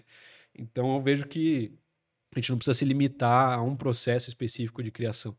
Mas a partir do entendimento que eu tenho de que o meu, a minha mente foi completamente transformada pela palavra e pela Bíblia, eu posso me posicionar a partir disso e tocar o barco, né? Então, É, Eu acho que de qualquer forma, se tu crê que a inspiração para tu fazer as coisas vem de Deus, não necessariamente você precisa parar um momento para trocar uma ideia Sim. com ele e falar, ô, manda aí. tá aprovado. Manda um briefing aí, manda briefing aí que eu preciso gravar o story, pai. Tá atrasado. Deus fala, faltou acento aqui, ó. né? Muito bom. Mas é isso mesmo, a gente tem que ter esse entendimento, né? Pô, tem o Espírito Santo, ele fala comigo. Então, tem horas que eu vou postar alguma coisa, eu sinto uma dúvida, assim, pô, será que é a melhor hora? Será que eu tô sendo sábio? Eu vejo que é Deus falando comigo, de cara, não, não posta isso. Não adiantou nada o curso de marketing que ele fez. né? Ah! Não adiantou nada. No fim, cara. No fim, postar às 7 horas da noite e às 8 da manhã, nem sempre é o melhor horário, né? Nem sempre é melhor. É, não, isso tem. A gente usa as estratégias ali, né? Mas se Deus falar, tá falado, né? Então, Vai embora. Bom, cara, a- até tu falou ali, tipo, é, de não pegar algumas coisas isoladas, mas, cara, não tem como a gente não falar hoje de assuntos que estão mais na mídia que você comentou sobre. uhum. É, mas em específico, cara, o que rolou essa semana, né? Porque de junho a Lagoinha tinha um, um- uma série de mensagens, né, do, é, por conta do mês do orgulho LGBTQIA+, agora tem mais algumas coisas ali que eu não sei direito qual que é outras letras ali. É, mas. E bem, acho que na finaleira ali acabou recaindo aí uma galera é, falando algumas coisas do André, pegando uma parte ali que ele fala da, da pregação e tudo mais. E, bom, eu não vi se ali no, se você comentou alguma coisa sobre na rede social, não deu tempo de, de olhar ali e tal. Mas, cara, o que, que você acha disso que rolou essa semana? Qual que é a sua visão sobre todo esse assunto? Cara, eu acho que toda história ela tem é, vários lados, né? Então, é, é claro que a verdade é sempre uma só, mas a partir do momento que a gente começa a discutir intenção, aí já vai para um âmbito muito subjetivo. O que acontece? O- teve essa, essa. A Lagoinha fez essa série de pregações, né? Sobre o orgulho LGBT, a homossexualidade e tudo mais. Eu não vi todas as pregações, não, eu, eu acompanhei alguns posts lá, alguns reels, algumas coisas, não vi tudo a fundo. É, mas eu vi que eles estavam nessa onda. Aí foi segunda-feira agora, saiu a notícia de que o pastor André Valadão falou que Deus queria matar os homossexuais. Era alguma coisa assim, não, Não, lembro. Falou que Deus já tinha mandado arco-íris e daí que ficou. Cara, dá pra pegar o vídeo aí, eu acho. Ah, mas- não, mas, sim. Mas ficou, ficou, tipo assim, eu vi o vídeo. Aham. Eu vi o vídeo, eu vi o que a galera tava falando e tal. E, tipo. Assim, ele é uma pessoa que gera influência, certo? Sim. Certo. Você mesmo falou que vocês geram. Todos nós geramos influência e tudo mais. Eu assisti o corte, mas eu assisti 45 minutos, eu acho. A pregação toda. É, mais ou menos isso, eu assisti. E até por conta disso mesmo, por isso que você Sim. falou, a galera corta. E, e, tipo, semana passada a gente tá falando de um vídeo, lembra Uhum. lá? Tipo, saiu um meme de um cara, a gente deu risada. Aí eu Nossa, peguei. os caras modificaram umas quatro vezes, Daí eu peguei cara. e, e falei assim: não, esse aqui é o correto. Mas tava cortado também. Aí depois, essa mesma pessoa publicou o vídeo na íntegra também, sem Uhum. os cortes e tudo mais, e dá uma outra interpretação. Então, o que quero dizer E, não, e isso? nesse aí em específico, foi umas três, quatro vezes que deu o Rick ainda falou assim, cara, colocaram até risada. Uhum. E daí no original tinha risada, cara. Eu, já- A eu já não sabia. é, muito eu louco. Bem no fim não sabia. cara. Então, tipo assim, por isso que eu fu- fui Sim. ver, assim, sabe? Então, a- o que ele fala é, pode ser muito bem interpretado de duas formas, assim. Uhum. Uma forma como ele diz se dizer que ele quis falar, e a outra forma que todo mundo tá interpretando e, Sim. e tá jogando, jogando no mundo toda essa informação, e é o que tá Uhum. rolando. Uhum. Então, assim, eu acredito que ele tem errado nas palavras que ele usou. Uhum. Eu acho que ele não se expressou bem, não se interpretou. Acho que ele er- errou, errou a mão ali. Eu acho que ele errou a mão da forma como ele falou e algumas palavras que ele usou, assim. Sim. Tipo, acho que era bem. Tipo, se não necessariamente deu a entender que ele quis dizer que tinha que matar os homossexuais, que Deus tinha que matar os homossexuais, mas muito bem pode se entender. Se eu quiser entender, ele tá Uhum. sendo um escroto. Uhum. Tipo assim, ele tá sendo Sim. um cara ruim. Mas isso é uma parada que é esse lance, cara. É, é- é- é- foge um pouco daquilo, da, da- do controle do que você quer que entenda. Porque a mesma mensagem pode significar duas, três, Sim, quatro, ser cinco versões. de, de forma Mas ele diferente. errou, eu acho, na forma como ele, eu acho, Uhum. pela importância que ele tem. Porque assim, a gente pode ter um pouco de inteligência, né, por estar meio ligado e pesquisar Sim, e ir atrás de fonte e tudo mais, mas ele pode influenciar pessoas que não, Uhum. Que pode tomar isso como ao pé da letra Uhum. e que pode é, ocasionar alguma coisa, tipo assim, ah, eu ent- entendi isso, né? Sim, Então eu acho que esse era o cuidado que tinha que ter. claro. É o cuidado que nem todas as pessoas têm o, o discernimento de entender o que é algo é, ao pé da letra e algo que você tem que pegar e esmi- esmiuçar para entender. Né? É, então, Aquele lance, uma vírgula muda todo o contexto. Claro, como eu falei, sempre tem os dois lados da moeda, né? É, como eu tava falando ali, eu vi, eu vi a manchete, eu vi tantas manchetes mais conservadoras quanto mais agressivas sobre esse assunto. E daí, quando eu vi o, o recorte, eu vi ele falando lá. ah, eu vou tentar replicar aqui com as minhas palavras, não lembro exatamente como que ele falou. É, que, que, tá, que a homossexualidade estava errada, se Deus pudesse, é, mandava matar tudo. Só que daí ele falou: não posso, já mandei o arco-íris, agora tá com vocês. Era alguma coisa nesse Acho sentido. que era algo assim. Algo mais É, menos assim. era algo nesse sentido. O que acontece? É, quais são esses dois lados da moeda? Eu acho, o, que eu acredito, o, o Valadão, ele é muito politizado às vezes. Então, pô, você pegar um mês inteiro e fazer um mês inteiro de série sobre prega- de pregação sobre esse assunto, será que é o melhor caminho? Será que eu, eu entendo que a gente precisa pregar com a Bíblia na mão e o jornal no outro. A nossa mensagem ela precisa ser aplicada aos dias atuais. Mas também tem um extremo que é só bater no mesmo ponto, né? Então, eu concordo que talvez tenha faltado sabedoria na Uhum. forma de falar, na forma de se posicionar. Isso é um ponto. Sempre, sempre tem como cuidar mais com as palavras para não dar segundo os entendimentos, né? E tem outro lado de que, cara, ele estava falando é, pela pregação muita coisa bíblica. Então, Uhum. a, a, a arca. grande maioria das coisas foram bíblicas. Sim, Ah, é. então, É, pelo que eu parte vi, não. ele não falou nenhuma heresia eh, né, no, no, no- no significado literal da palavra de distorcer o significado da Bíblia. Ele pode ter aplicado errado, ok, a gente pode discutir. Mas a homossexualidade é errada, é pecado. Isso é bíblico. É, Deus já mandou matar a humanidade por causa do pecado. Sim, isso é bíblico. Deus fez uma aliança com a humanidade através do arco-íris para não matar de novo a humanidade. Isso também é bíblico. Separando assim, a gente entende, não, beleza. Do jeito que ele falou, não ficou legal, concordo. Mas aí é isso, né, cara? É, quem é de um lado vai puxar pro seu, quem é do outro vai puxar pro Sim. outro. Juntou o quebra-cabeça de uma É, forma eu acho que a gente equivocada, precisa né? ter sabedoria de se cara, posicionar é- e falar assim, cara, podia ter sido melhor, mas também não, não é. Eu já vi coisa muito pior, já, vi- já vi Uhum. gente falando coisas muito piores no púlpito. Então, é, de todas as maneiras, o, que a gente precisa sempre é voltar para a palavra, o que é bíblico e focar nisso, né? Uhum. O, cara, ainda nesse assunto eu acho que me chamou a atenção, é, não pelo André e tal, mas a PIB, cara, uma igreja que é grande tudo mais, cara, que é tudo de excelência do- dos projetos. Como que a PIB lida hoje com, a- com o pessoal que, que tá ali, que tá passando por essa situação e, cara, não sabe como lidar direito com isso? Existe um, um, um cuidado é, com essas pessoas? Como que funciona ali, cara? Então, só fazer um, um disclaimer antes, eu não sou pastor da PIB. Né? Eu É, senão a galera acha, é, né? eu sou, eu sou membro da igreja, sirvo voluntariamente e trabalho lá, presto serviço na, na comunicação, na parte do marketing. Então, não necessariamente tudo que eu falar é norma, regra dentro da igreja, não. Isso é só bom ficar claro, né? Para não Sim, sim, sim. depois não, qualquer coisa do tipo. Mas, cara, é, o que, que a gente tem lá de jornada de aprendizado, de aconselhamento, de ensino? Na, na formação de liderança, a gente fala sobre esse assunto, para educar ali o- a galera que está chegando, que está aprendendo de Bíblia, é, o que a Bíblia diz sobre esse assunto.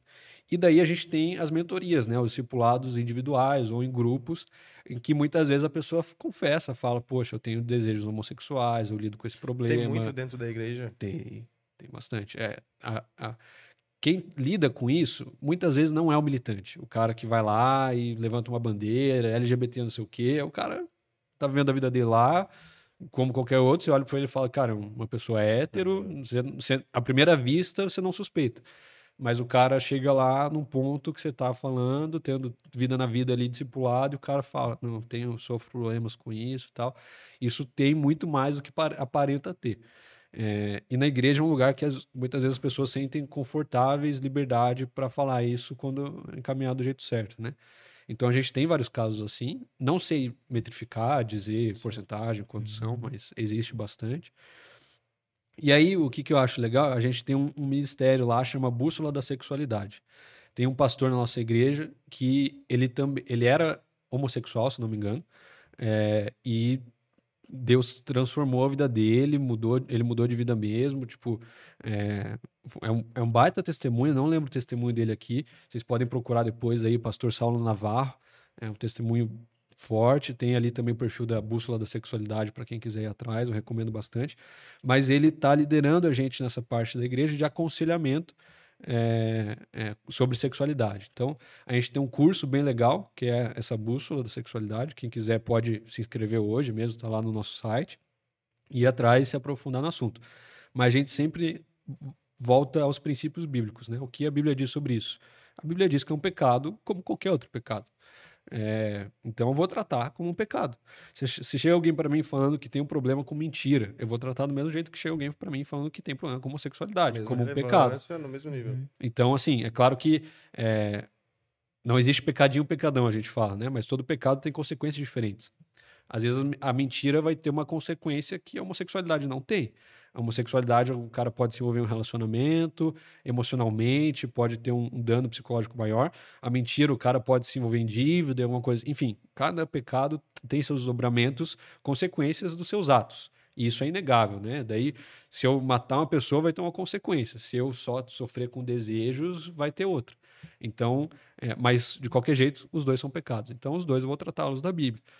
Pô, chega alguém falando que tá com esse problema, a gente aponta, ó, a Bíblia diz que é pecado, você entende isso? Não, entendo. Então vamos aqui, vamos tratar o que está acontecendo, o que, que você sente, como que a gente pode, né, é, caminhar com isso, e a gente sempre dá o melhor aconselhamento possível nessa, nessa área, nesse sentido, sempre com amor e com uhum. sabedoria. e volta são... naquilo que as pessoas enxergam que elas querem enxergar, né, Sim. cara? Ou elas enxergam talvez algum exemplo ruim, ou ela enxerga, tipo assim, o que, que a galera boa tá fazendo realmente. Tá, Mas tá como é que funciona daí? É, esse processo, ele acontece com as pessoas que vão na igreja Sim. e falam assim, ó, eu tenho esse tipo de problema. Sim. Mas não existe um, um, um grupo de pessoas que faça esse lance de ir nos lugares aonde essas pessoas estão para tentar, de alguma forma, fazer com que o pensamento delas mude. Não, a gente, a gente tem evangelismo, né?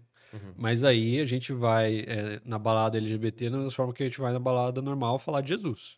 Uhum. Então, o nosso ponto. É porque é estranho, né? Sim, o nosso ponto com o evangelismo não é, não é fazer a pessoa deixar de pecar.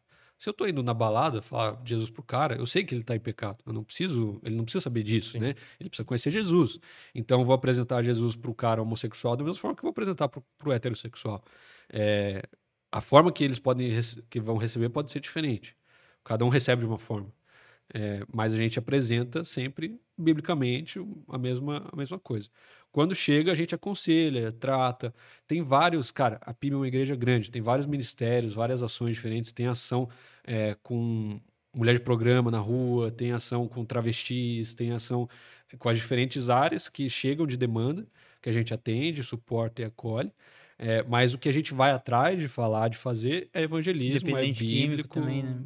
Dep cara, tem muito. Uhum. É, tem vários projetos bonitos lá na, na, igreja. A Cristolândia é um projeto parceiro uhum. nosso, que é, é, lá, veio lá de São Paulo, né? Então uhum, tem a Cracolândia lá em São Paulo. A Cristolândia é uma casa de recuperação baseada em princípios bíblicos.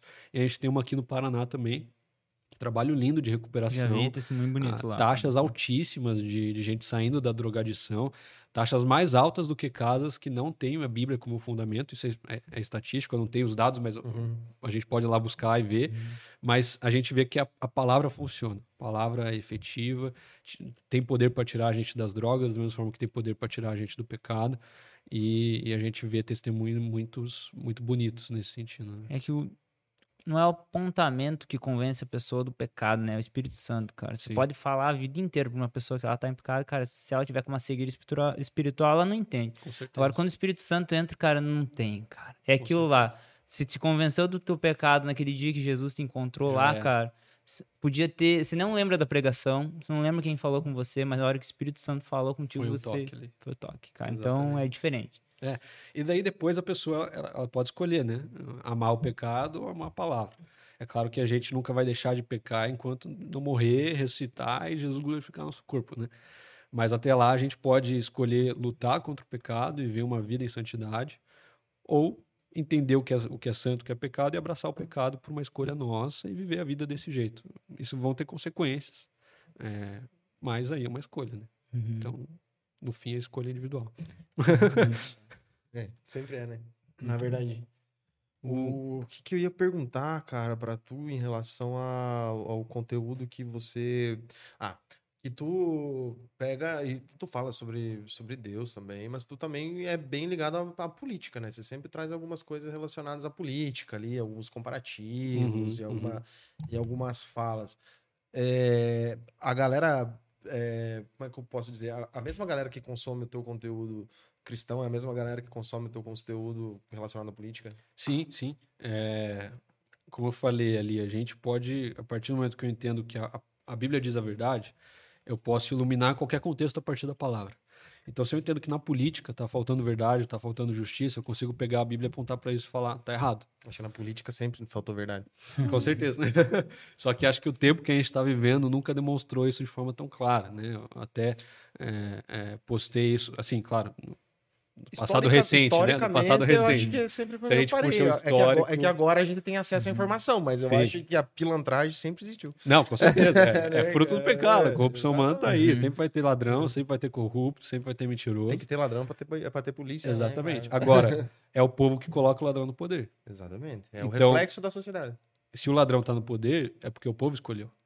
Então, eu vejo isso como, cara, eu não preciso necessariamente tirar o cara de lá. Eu preciso tratar o que está acontecendo. Uhum. Então, é, não digo que eu estou convertendo eleitores do Lula, né? Não Sim. é isso. É claro, Sim. você pode ser cristão de esquerda, de direita, o que for.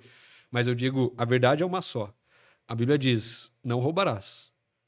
E se roubou, tá errado, é pecado. Seja de direita, seja de esquerda, seja conservador, progressista. Uhum. Então, a, a gente precisa ter esse entendimento e olhar para a política do mesmo jeito.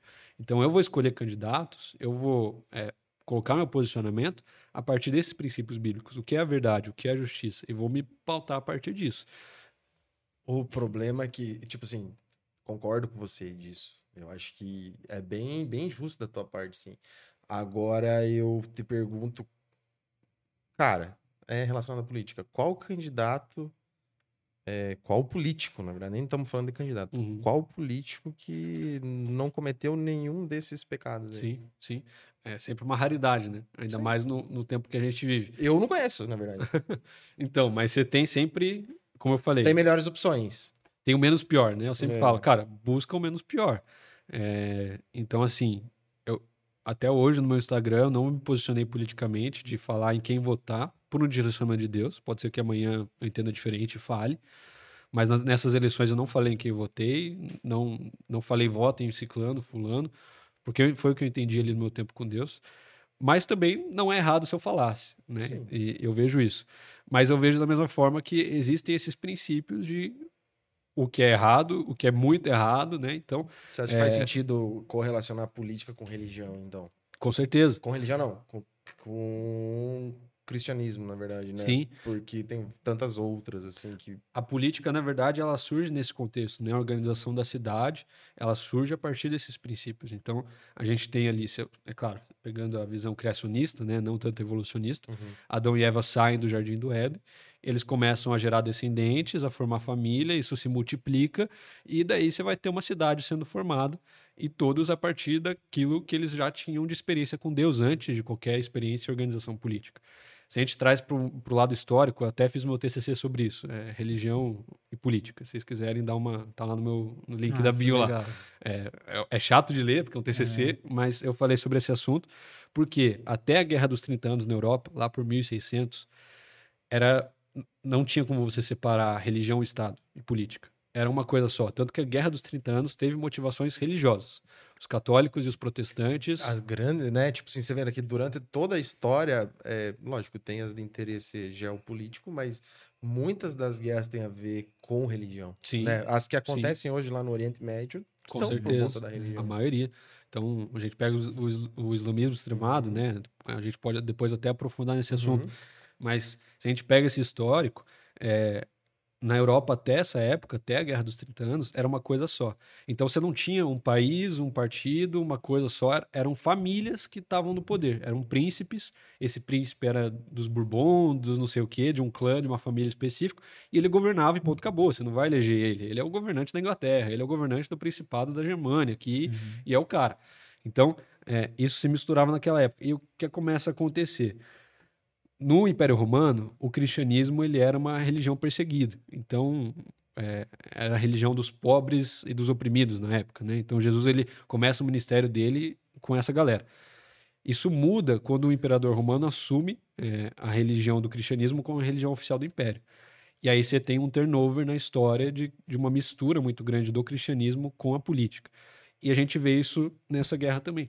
As motivações ali eram todas muito religiosas. Então, a Igreja Católica queria os seus domínios ali, os seus territórios. Uhum. Os protestantes estavam brigando por isso, porque não era para ter uhum. e tal. Isso se misturava com o poder político dos monarcas, dos príncipes e virou saladona, uma guerra, virou uma saladona, porque um príncipe é católico, um príncipe é protestante e um padre ali vai puxar mais pro lado dele, outro, enfim, é, era uma zona assim. Se a gente for falar disso de história, aprofunda um monte. Mas quando essa guerra acaba, a gente tem o Tratado de Westfália, que a gente estuda nas relações internacionais, que foi o tratado que separou as motivações do Estado das motivações religiosas. Então, o, os governantes não poderiam mais tomar decisões baseadas no que era melhor para a igreja, no que era melhor necessariamente para uma religião X ou Y. Né? Então, é, iniciou-se esse movimento de separação. É claro que na prática isso demorou, né? porque a gente ainda tinha é, príncipes católicos, protestantes, e como é até hoje, a gente tem é, presidentes católicos, presidentes eh, protestantes, e vai continuar tendo. Mas a diferença, o que mudou radicalmente na prática daí foi na, é, com o iluminismo na Revolução Francesa. Porque é o que acontecia? A igreja formava e educava as pessoas, alfabetizava. Porque a igreja queria ensinar a Bíblia, queria que as pessoas conhecessem a Bíblia. Então ela pegava a sociedade e alfabetizava. Era só a igreja que fazia isso. A partir de Napoleão, ele determina que o Estado seria responsável por educar as pessoas. E aí ele pega vários simbolismos da religião e aplica ao Estado também. Então ele cria um país com um nome, uma bandeira, um hino, e todos os nacionais dentro desse território estão debaixo desses mesmos símbolos. E aí começa a pátria, a nação como a gente conhece hoje. É, antes disso não existia. Antes se falasse, ah, eu sou francês e me orgulho disso, não, pô, o príncipe Bourbon lá governa e eu vivo minha vida aqui. Então era bem diferente. Então o patriotismo, como a gente conhece hoje, nasceu assim, é, com Napoleão querendo aumentar seu domínio, seu poder é, sobre seu império, a França e tudo mais, e começou desse jeito. Hoje já está em, em, em, outro extremo, né? A gente tem, às vezes, um patriotismo exacerbado, às vezes uma falta dele, é, mas aí a gente tem a questão do Estado laico, que eu entendo ser importante e bíblica. Jesus falou, né? Quando perguntam para ele se a gente deveria pagar impostos, ele pergunta de quem que é o rosto na moeda. Ah, falam de César. Ele fala, dá a César o que é de César e a Deus o que é de Deus. Então a gente tem uma responsabilidade com o Estado de pagar os nossos impostos, de obedecer às leis. O que, onde que dá o um embate? Quando a lei do Estado, a lei do país, da cidade, do que for, for contra a lei de Deus, aí eu vou transgredir. A partir do momento que me falarem que é para adorar a César, adorar o presidente, não posso mais falar de Deus, eu vou, eu vou, eu vou transgredir a lei. Porque eu entendo que o domínio de Deus sobre a minha vida é maior. É maior cara, do como que. Como é que pode, né, cara? O, Bras... o brasileiro, quer dizer, não sei, mas isso que você falou que a gente tá vivendo hoje é que todo mundo idolatra o seu político, né, cara? Tipo, independente Sim. quem seja, independente de quem seja, mas todo mundo, tipo, polarizou de uma forma muito pouco saudável uhum. em relação à convivência com pessoas. Tipo, é A e B. A, é, e tipo, tudo, tudo bem ser né, ser de lados diferentes, Sim. assim, tudo bem, da hora, acho que é até importante, né? Uhum. Acho que é importante ter a troca de a troca de, de diálogo em Com relação a, a, lados, mas é muito louco como a galera se importa e coloca muita coisa em jogo por culpa, por culpa não, é, por causa de pessoas Sim. que, tipo assim, tá, pode me representar, assim, tal, mas Porra, é, eu acho que você deveria colocar é, é, essa tensão sobre pessoas, sei lá, colocar em Deus. Sim. É muito melhor. E eu, eu vou ouso ir mais longe. Eu digo que essa, essa polarização, essa radicalização, ela é demoníaca. Hum. É, você brigar com o seu irmão por causa de um partido político, de um político, de alguma bandeira, cara, você está indo completamente Falta de vergonha. Né? contrário com os princípios bíblicos. Jesus falou que a gente seria reconhecido pelo amor. Uhum. Então, como que eu vou chegar lá é, no cara que votou diferente de mim e falar assim, ah, você não é. presta, você tá errado, tarará. Antes de querer trazer ele pro meu partido, pra minha visão, eu vou querer trazer ele para uhum. Jesus. Tipo, ganhar esse cara para a eternidade, que é Sim. onde eu pertenço, no que eu acredito. Então, eu até postei esses dias no meu Instagram sobre isso. eu vejo que às vezes Satanás usa das ideologias para nos cegar e causar divisão, causar atrito e causar polêmica nesse sentido. É, porque quanto mais a gente briga com os nossos irmãos, com o nosso próximo, por conta de ideais, às vezes, que nos cegam, cara, isso está errado, Sim. entendeu? É, então a gente não pode ser extremo nesse ponto de rachar relacionamento, Brigar. principalmente família, amigos. Cara, você vai brigar com o teu amigo porque ele Faz votou, sentido, entendeu? Eu, sentido. tipo, época de política, assim, cara, eu racionalizei muito isso, assim, sabe? Oxigenei minha mente, comecei a pensar muito sobre isso. E Deus me deu uma palavra de bem-aventurados os apaziguadores, cara. Então, tipo, bom, já- aí já, já respondeu muita coisa pra mim. Perfeito. E Deus me deu uma outra palavra que é maldi- maldito do homem que confia no homem. Então, se a minha confiança estiver no homem, cara, a minha, minha motivação já tá errada. A Sim, gente pode trazer isso pra igreja. Se minha confiança estiver no pastor ou no irmão A, no irmão- cara, tá errado. com certeza. Então, tipo, a minha confiança tem que estar em Deus. Então, é, eu, eu, eu, eu racionalizei isso e fiquei muito mais tranquilo. Falei, pô, cara, é isso. Eu não vou brigar com meu irmão, não vou brigar com a minha família, tal. Se ele pensa de uma forma diferente, tudo bem. E eu não vou confiar, não vou, eu não vou é, colocar que esse cara é o melhor cara do mundo ou que aquele é o pior, não. Eu vou no que a palavra me diz que é o mais correto. O que, o que faz mais sentido pra mim e o que Deus fala no meu coração. Agora, é, eu, eu defender com unhas e dentes uma pessoa que eu nem conheço e que, tipo assim, pode me decepcionar, cara, me desculpa, Sim. mas não.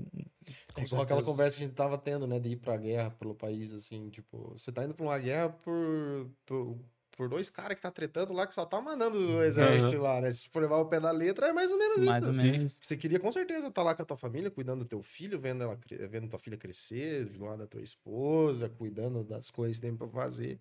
Mas se não, você vai lá porque rolou uma treta de um acordo ou outro que não tá acontecendo e você vai lá. Com certeza. Por birra de dois adultos. É, e daí, tipo, na- no meu caso, minha racionalização sobre isso, política, de uma forma muito branda, cara, porque eu não sou nenhum expert em política, nem nada, assim.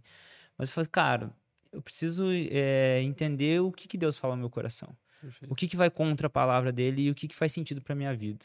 O que, que eu vou querer pro meu futuro, pro futuro dos meus filhos, cara. Então, tipo, aí Deus me deu o direcionamento. Então, é, ficou muito mais fácil, fica muito mais leve eu tratar dessa forma, entende? Então, quando eu realmente, cara, quando eu puxo pra palavra, eu saio de mim e saio do, do Giovanni, que tipo assim, ah, não, cara, Deus fala, cara. Então é o Espírito Santo ele ministra, cara, as coisas ficam mais leves de ser Com decididas, assim, sabe? Às vezes a gente se deixa levar muito no, no ânimo ali No do ânimo, negócio. do- ou no calor do fiquei- momento, é, né, fiquei com cara? raiva, não sei o que, vou falar, vou não sei o que.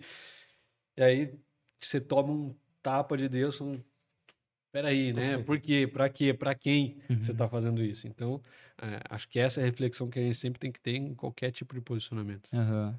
Com certeza. Ô, Rick, a gente tem perguntas aí no chat? Aí, ó, vamos lá. Aproveita que você tá aí agora que a gente vai dar uma pausa para ler essas, essas perguntas e mandar a mensagem aqui pro, pro Gui. Aproveita se tu não mandou, capricha na, Na na, na mensagem. Se quiser mandar o superchat, não é pecado. Pode mandar. Pode mandar. Tá liberado. Se você tiver aí e ainda não apertou o joinha, não Isso. compartilhou, tá pecando. Pessoal, a, profi- a profissão deles é podcaster, entendeu? podcast. Então, você tá patrocinando, comprando produto quando você É, ajuda. preferência, isso. não pule a propagandinha no começo. Assista até o final. Vai lá, Rick, manda para nós aí. Vou começar aqui pela, por uma pergunta da Duda. Duda. Aham. Um abraço pra Duda. Abraço, Duda. Nossa fiel. Fiel. É, o, o que que se diz? É, pode ser Espectadora, primeiro né? membro do. Pode ser. Novidades. né? Não dá spoiler, cara. Isso aí, ninguém. Ela perguntou, ela falou que. Ela mandou várias perguntas, na verdade. Gui, você sendo tão jovem, já presenciou algum tipo de comentário negativo em relação ao seu conhecimento da palavra de Deus? Já, já. Não, isso é normal. Falar, pô, você é moleque, não sabe nada, né? Vai estudar e tal. Isso já ouvi. Algumas vezes com uma pequena parcela de razão, outras vezes nem tanto, outras vezes com muita razão, e, né? Quando bem colocado, sempre é bem-vindo. Mas eu já, já ouvi sim. E às vezes a gente precisa ter humildade de reconhecer, de falar, cara, será que, que é verdade? Será que não é? Pedir avaliação de pessoas próximas que se preocupam com você e que veem a tua vida e falam, não, tá certo, tá errado, não tá, vai por esse caminho. Então, eu acho que a gente sempre tem que ter essa humildade, a sabedoria de pô, beleza, é uma crítica, mas é, é fundada, não é? A gente não se move por crítica nem por elogio. A partir do momento que eu, que eu me motivar pelos elogios e me desmotivar pelas críticas, eu, não- eu paro, não, não faço, não trabalho mais, não crio mais conteúdo, acabou minha vida. É, mas, querendo ou não, elas são uma resposta daquilo que eu estou falando. Então, é, quando a gente cria conteúdo, está no meio digital. É, a única, o único feedback que eu tenho é o engajamento, os comentários que as pessoas estão falando. É, eu não estou falando para um público que eu posso ver a reação física deles, né? Não estou em auditório que as pessoas, ou sei lá, é uma conversa começa que eu estou ouvindo vocês, vocês estão me Aham. ouvindo, a gente está trocando ideia. É, é o único meio de, de interação que a gente tem, uma mensagem, um comentário. Então a gente precisa ficar atento a isso. Pô, se os comentários estão muito mais negativos toda hora do que positivos, alguma coisa talvez valha, termômetro, valha refletir. Mas é, falando especificamente da palavra, eu já ouvi. é, sempre busco me aprofundar mais, aprender mais, estudar mais. Eu acho que a Bíblia é uma fonte inesgotável de conhecimento e sabedoria, né? A gente pode sempre buscar mais conhecimento, ainda mais na área da teologia, né? Tem muito a se estudar, muito a se aprofundar. Então, eu acho que sempre dá para ir atrás de mais conhecimento. Mas eu também não, não seria desses que fala, cara, para o que você está fazendo para estudar, porque tem um valor naquilo que a gente está falando. É, sempre que eu busco fazer uma, uma crítica nesse sentido, é algo construtivo, né? Então, você já parou para ver desse lado, o que você acha disso, da melhor forma possível, para a gente edificar, né? Nunca tanto destruir, mas caminhar nesse sentido.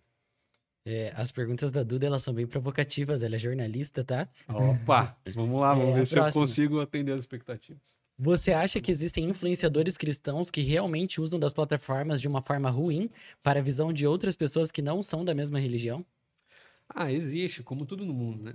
Então, da mesma forma que existe gente usando o podcast de uma forma ruim, existe gente usando a Bíblia de uma forma ruim. Mas a, a questão é isso que o Giovanni falou. Você pode escolher basear a tua opinião na Bíblia e no cristianismo nesses caras, ou você pode ir atrás, pô, o que que a Bíblia está de fato falando? É isso mesmo? E você vai atrás da verdade. Eu acredito que quem vive em busca da verdade nunca se cega por mentira. Então, se eu estou sempre buscando por isso, buscando aquilo que é verdadeiro, se alguém vier e falar algo que não, não condiz com a verdade, eu vou buscar saber se aquilo é, uma- é- é mentira ou não. Vou, a- a- inclusive, isso é algo que vai aumentar, né? A Bíblia fala que nos últimos dias os falsos profetas enganariam até os eleitos, se eles pudessem. Então, até os cristãos seriam enganados por falsas é, é, é, promessas, por heresias. É, isso aconteceria cada vez mais no fim dos tempos. E a gente tem visto um aumento disso. E eu tenho ainda mais para dizer, Duda, vai aumentar. Então, A falta de profundidade, né, cara? Eu, eu- assim, no meu caso, eu acho que é o. É porque eu, eu, eu, eu nunca gostei de depender só do que as Sim. pessoas me falam. Eu sempre, tipo, eu preciso ir atrás, preciso procurar, preciso fazer se faz, ver se faz sentido. E no meu caso, eu sempre, tipo, eu vou procurar, eu vou ver. Então, acho que essa falta de profundidade das pessoas é o mínimo que elas têm que ter é ir atrás e procurar certeza. realmente, entende? Pô, então eu leio, então eu vou procurar mais uma opinião, eu vou ver o que as pessoas estão falando e realmente se isso faz Sim. sentido. E depois você racionaliza isso e, e oxigena na tua mente, cara. Perfeito. Isso faz sentido. a gente fala muito do problema das fake news, né? Se você parar para pensar, as fake news sempre existiram de diferentes formas. Então, Sim. quando não era digital, era impresso. Quando não era impresso, era falado. É, sempre chegava informação distorcida, algo que não era verdadeiro, algo que era falso.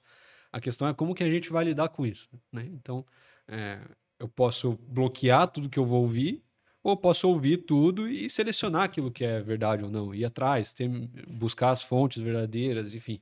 É esse cuidado que as pessoas muitas vezes não têm. Então, pô, tá 90% do que eu escuto é verdade, 10% é mentira, eu vou bloquear tudo, vou censurar tudo porque tá chegando uma parcela ruim. Não. Então, vamos aprender a filtrar, né? É claro que isso exige maturidade. Humildade e maturidade. Saber reconhecer que nem tudo que eu vou ler tá certo, tá correto à primeira instância e que eu preciso me aprofundar. Mas é só assim que você consegue viver nesse mundo digital aí, maluco. Doideira. A gente tem uma aqui do Kleber. Não vou me arriscar a ler teu sobrenome, Kleber, desculpa. Clebinho, será? Será que é Clebinho? Eu não sei, mas é um sobrenome que dá, deu três linhas, só o sobrenome. Não deve. é maior do que a pergunta. É, Brincadeira, Guil- é, Kleber.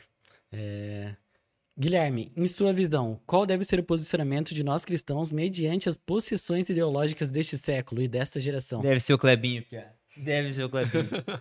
Não sei quem é Clebinho, mas se for, obrigado pela pergunta aí, Clebinho. É, cara, é, o que acontece? Um tempo atrás eu postei isso no meu Instagram justamente com esse, com esse texto, né? Possessões ideológicas. O que acontece? Eu vejo que, como a gente até comentou um pouco aqui, Satanás usa muito das ideologias é, para atingir os seus objetivos, né? Que é matar, roubar e destruir. Então, esse sempre vai ser o objetivo de Satanás. E o que são as ideologias? Ideologias são narrativas. E todas elas, todas, sem exceção, ideologia é, oferece uma narrativa que substitui a narrativa bíblica. Por exemplo, o marxismo e a Bíblia. Vamos fazer um comparativo aqui. O que a Bíblia diz de ontológico e linha da humanidade? Diz o seguinte: o ser humano nasceu, foi formado à imagem e semelhança de Deus. O homem pecou.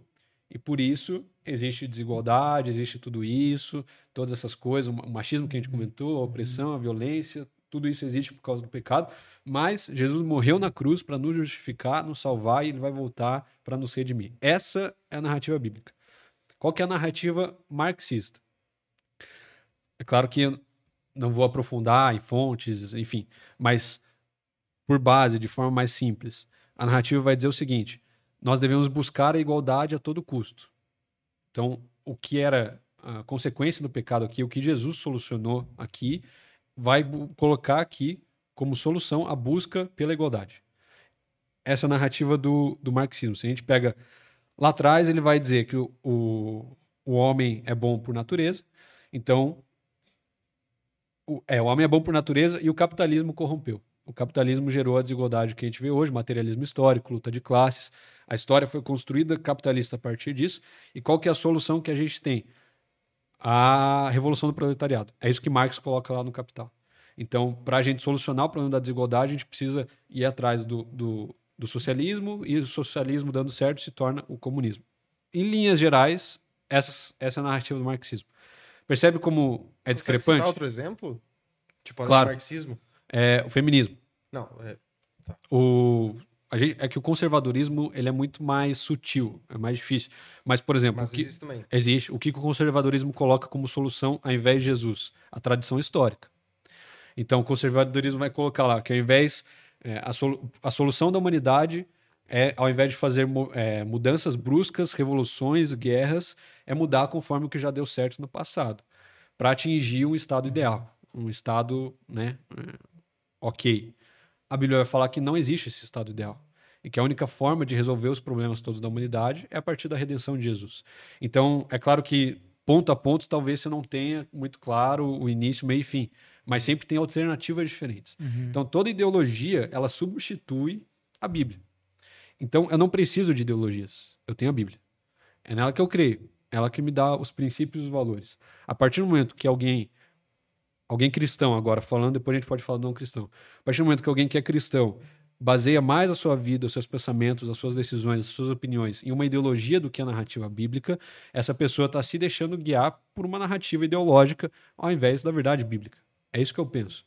Então, porque e eu vejo que isso é estratégico na, na batalha espiritual de, do inimigo, Satanás usa isso, porque é, a gente tem cristãos conservadores, cristãos marxistas, cristãos feministas, uhum. é, levantando cinco, seis bandeiras diferentes, mas cara, peraí, ontologicamente, o que você acredita como sendo fato, como sendo a verdade, de onde a gente vem, para onde a gente vai, é isso que vai guiar a tua linha de raciocínio e os teus pensamentos. Se você coloca qualquer uma dessas narrativas acima da Bíblia, aí é o que eu coloquei como possessão ideológica.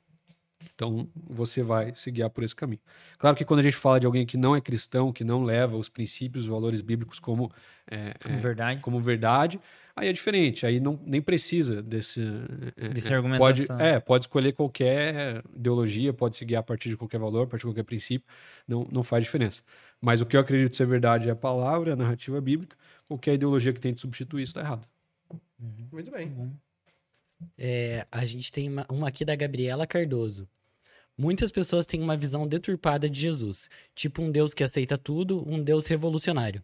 Como podemos falar do verdadeiro Deus para elas, pois, pois muitas vezes estão cegas por ideologias? A super graça que vem rolando aí é forte. Né? Cara, né? isso dá uma dorzinha no coração, né? Uhum. Todo mundo é salvo, você não tem pecado, viva a sua vida como você achar melhor. Essa é a hipergraça, né? E completamente uhum. errada, né? A gente precisa reconhecer o, o nosso pecado.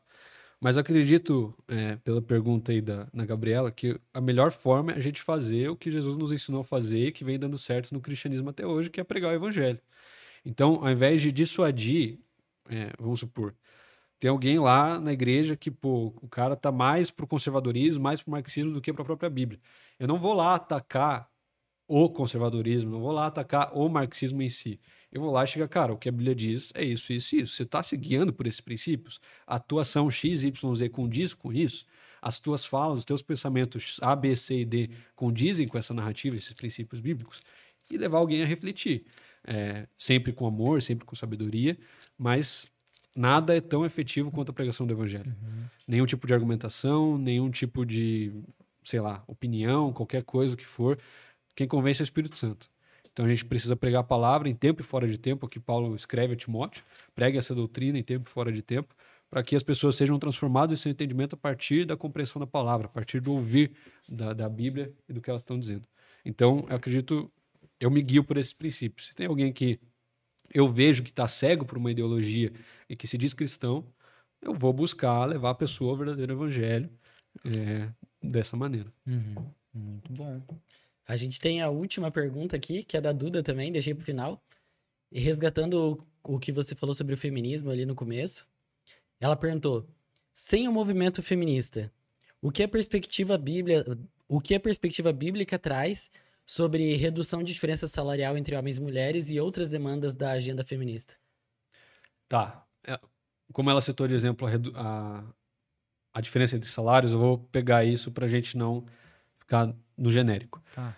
O que acontece? Se a gente traz a narrativa bíblica, é claro que são tempos completamente diferentes, né? Então, você não tinha um salário, o um trabalho como você tem hoje. Né? Então, fica difícil, talvez, você bater ipsis literis, literalmente, ali a coisa questão do jeito... salarial. Né? É, salarial. Então, a, a questão salarial é uma política do nosso tempo é, fruto aí do, do, da economia, de mercado, de diversas práticas, legislação, é uma realidade aqui, outra realidade na Suécia, outra realidade nos Estados Unidos.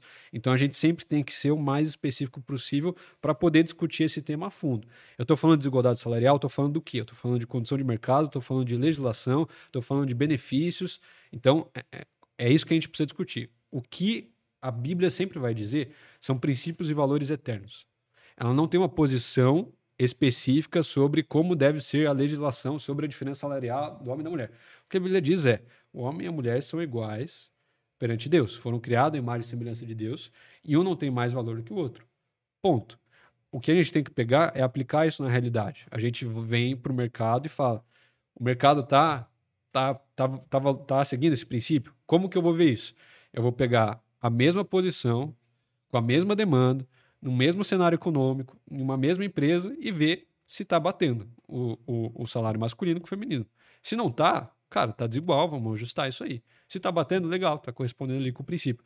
É, mas a gente precisa entender a fundo quais são as justificativas. Então, ah, tem uma diferença salarial. É por quê? Por causa do, do da maternidade, como é que fala? Licença maternidade. Uhum. Pô, o, o empresário está deixando de pagar para a mulher é, o mesmo que ele pagaria para um homem por causa da licença maternidade. Então vamos ver na, na legislação aqui o que, que, diz, como que a gente pode mudar e tal, porque tem a licença paternidade também. Tanto o homem quanto a mulher precisam estar tá na educação da criança.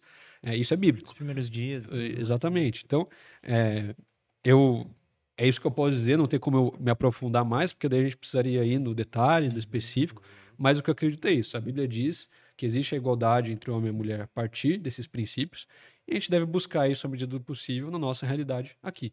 É claro que eu também acredito que um Estado muito forte, com uma legislação muito forte, é, ele não é benéfico. Né? Então, a, a gente tem. Porque o, o que a Bíblia vai dizer sobre o governo, sobre o Estado? Que ele deve fazer com que as pessoas vivam em paz, que ele não atrapalhe a vida das pessoas. Então, que ele deve fornecer a segurança, esse tipo de coisa e tudo mais. É isso que a Bíblia descreve. Romanos 13 vai falar sobre isso, 1 e 2 Pedro ele vai falar um pouco sobre isso também.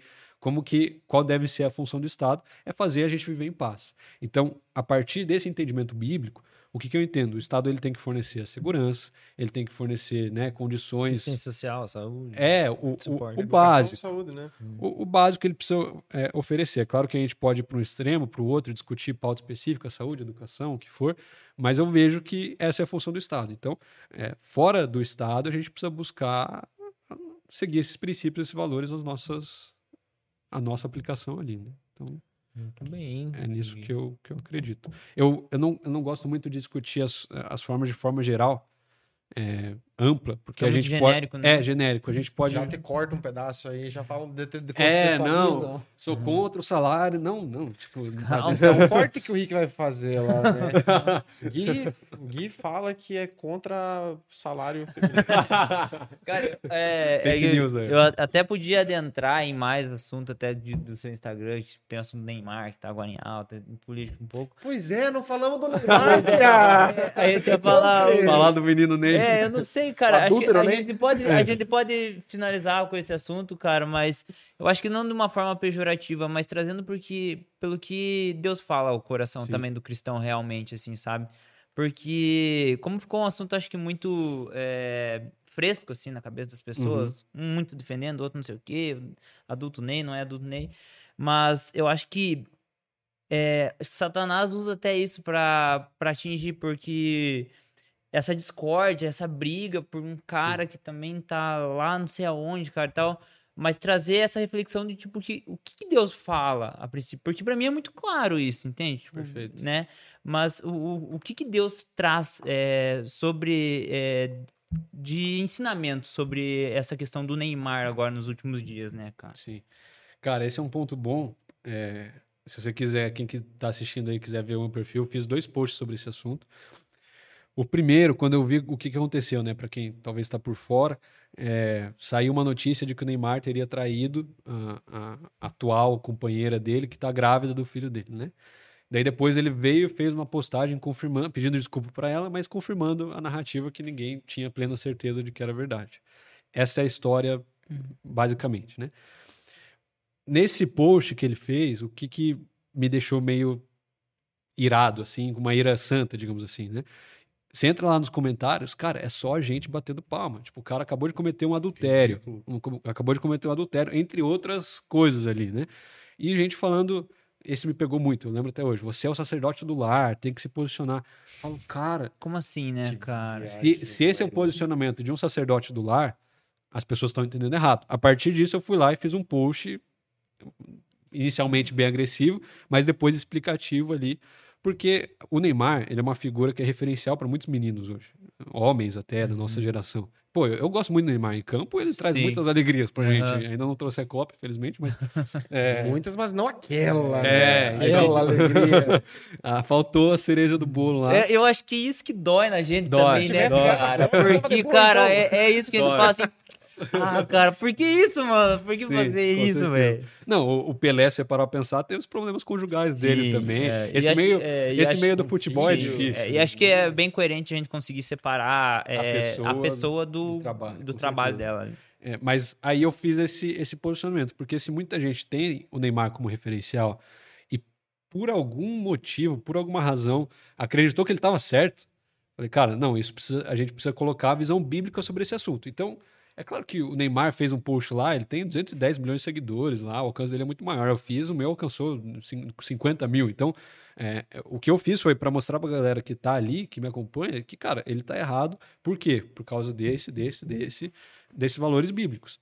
Então, é, é como eu falei, né? A gente sempre vai ver o que está acontecendo ao redor, nos assuntos em alta, e vai biblicamente comentar aquilo que está acontecendo. Então, quando eu vejo um post do Neymar assumindo o adultério, gente aplaudindo, falando que ele está certo, que Deus abençoe, que é isso aí, eu paro para refletir. Pô, será que as pessoas entenderam o, o que está acontecendo aqui de fato? Mas eu, eu até postei um vídeo no dia seguinte sobre o mesmo assunto, porque eu fui dormir, deixo, tipo, o assunto passou. De manhã, Deus usou esse tema para falar comigo também. Falou, cara, você fica apontando o pecado do Neymar, colocou lá e tal, mas muitas vezes você adultera contra mim. Quando você peca, quando você deixa de fazer minha vontade, você está quebrando a aliança que eu tenho contigo. Então ele me constrangeu no meu pecado também usando essa situação. Aí eu fui lá e falei, cara, galera, Deus falou comigo aqui, o o Neymar é adúltero, mas quando a gente peca, a gente também adultera com Deus, né? A gente erra com Deus. Então, sim, ele, é, ele tá errado lá, é bom a galera ver isso, mas que isso tam- também traga a gente a reflexão. Onde a gente está errando? Onde eh, a gente está pecando? E como que a gente pode caminhar com isso? Essas foram as duas reflexões que eu fiz nesse caso do Neymar, né? Primeiro mostrando a verdade, o posicionamento bíblico sobre o assunto, não tanto entrando na vida dele, Sim, as escolhas, mais as preferências. De como as pessoas estavam lidando com isso. né? Exatamente. Então, esse posicionamento e depois trazendo isso uma reflexão para nossa vida pessoal. Uhum. É, onde a gente está errando também e como que Deus está vendo a nossa vida com Ele, né? A nossa vida em santidade. Então, foi nesse sentido que eu me posicionei sobre o caso do Neymar aí. Tudo bom, Gui. Cara, é... O... Flui demais, cara. Quase duas horas de conversa. gente foi, cara. É... Cara, uma benção ter você aqui, cara. Obrigado pela, pela sua inteligência, essa sabedoria que vem de Deus, cara. Amém, real, assim, cara. É... E, cara, pra quem, a galera que quer ver você falando sobre as polêmicas, falando mal do Neymar. Brincadeira. Espera Falando- não ter que fazer de novo, É, Neymar. É, aonde que acha você nas redes sociais? Como que é lá? Cara, eu tenho Instagram, pode ir lá, o, o que eu mais uso é, é gui.kilter, K-I-L-T-R. Tenho também Twitter, YouTube, o Facebook eu só replico o Uhum. Instagram, mas se quiser acompanhar as outras redes aí, fica à vontade. E eu sempre sou mais ativo no, no Instagram, No e Instagram. no, no Twitter. Então são os dois canais que é mais fácil criar conteúdo. Isso aí, Guizão. Obrigado por ter Gui, vindo, cara. Tamo Muito junto, eu que agradeço o convite, vocês são fera, um prazer com você. aí. Prazer. E, Cassi, é... bom, eu vou dar esse recado aqui. Ah, não, não. Ah, eu vou dar esse recado. Recado? Não, dá, dá, fala das nossas redes sociais que eu dou o recadinho na semana que vem. Não, não vou dar inteiro, vou pensar aqui enquanto você dá o recado das nossas Você redes vai dar o sociais. recado da semana que vem. É, do que, que vai ter semana que vem, que não pode dizer. Viu? Vamos soltar o vídeo, cara. do- Não, mas Tá, calma, tá, beleza. calma, Ó, calma. Ó, ó, seguinte, seguinte. Nossas redes sociais. Isso. pode dizer podcast. Você pode colocar lá no, no Instagram, no... Ah, é. Tem o QR Code aqui, ó. aqui, Aqui, ó. Muito Verdade, a gente tem esse QR Code, é pra isso, pra você clicar ali, lá no nosso Linktree. Ali tem todas as nossas redes sociais, você vai nos encontrar lá e vai deixar a gente bem feliz se você seguir a gente lá, Isso aí. né? E por causa de não ficar assustado aqui, ó, gente, semana que vem, Ai, meu é, novidades pra vocês. Ai, Fiquem, acompanhem bastante o nosso Instagram lá, galera. Você que ficou aqui até o final também, dá o joinha, depois vai pro canal de cortes. Vai ter cortes do Gui já essa semana lá, dos melhores momentos, falando Neymar, falando de várias coisas aí.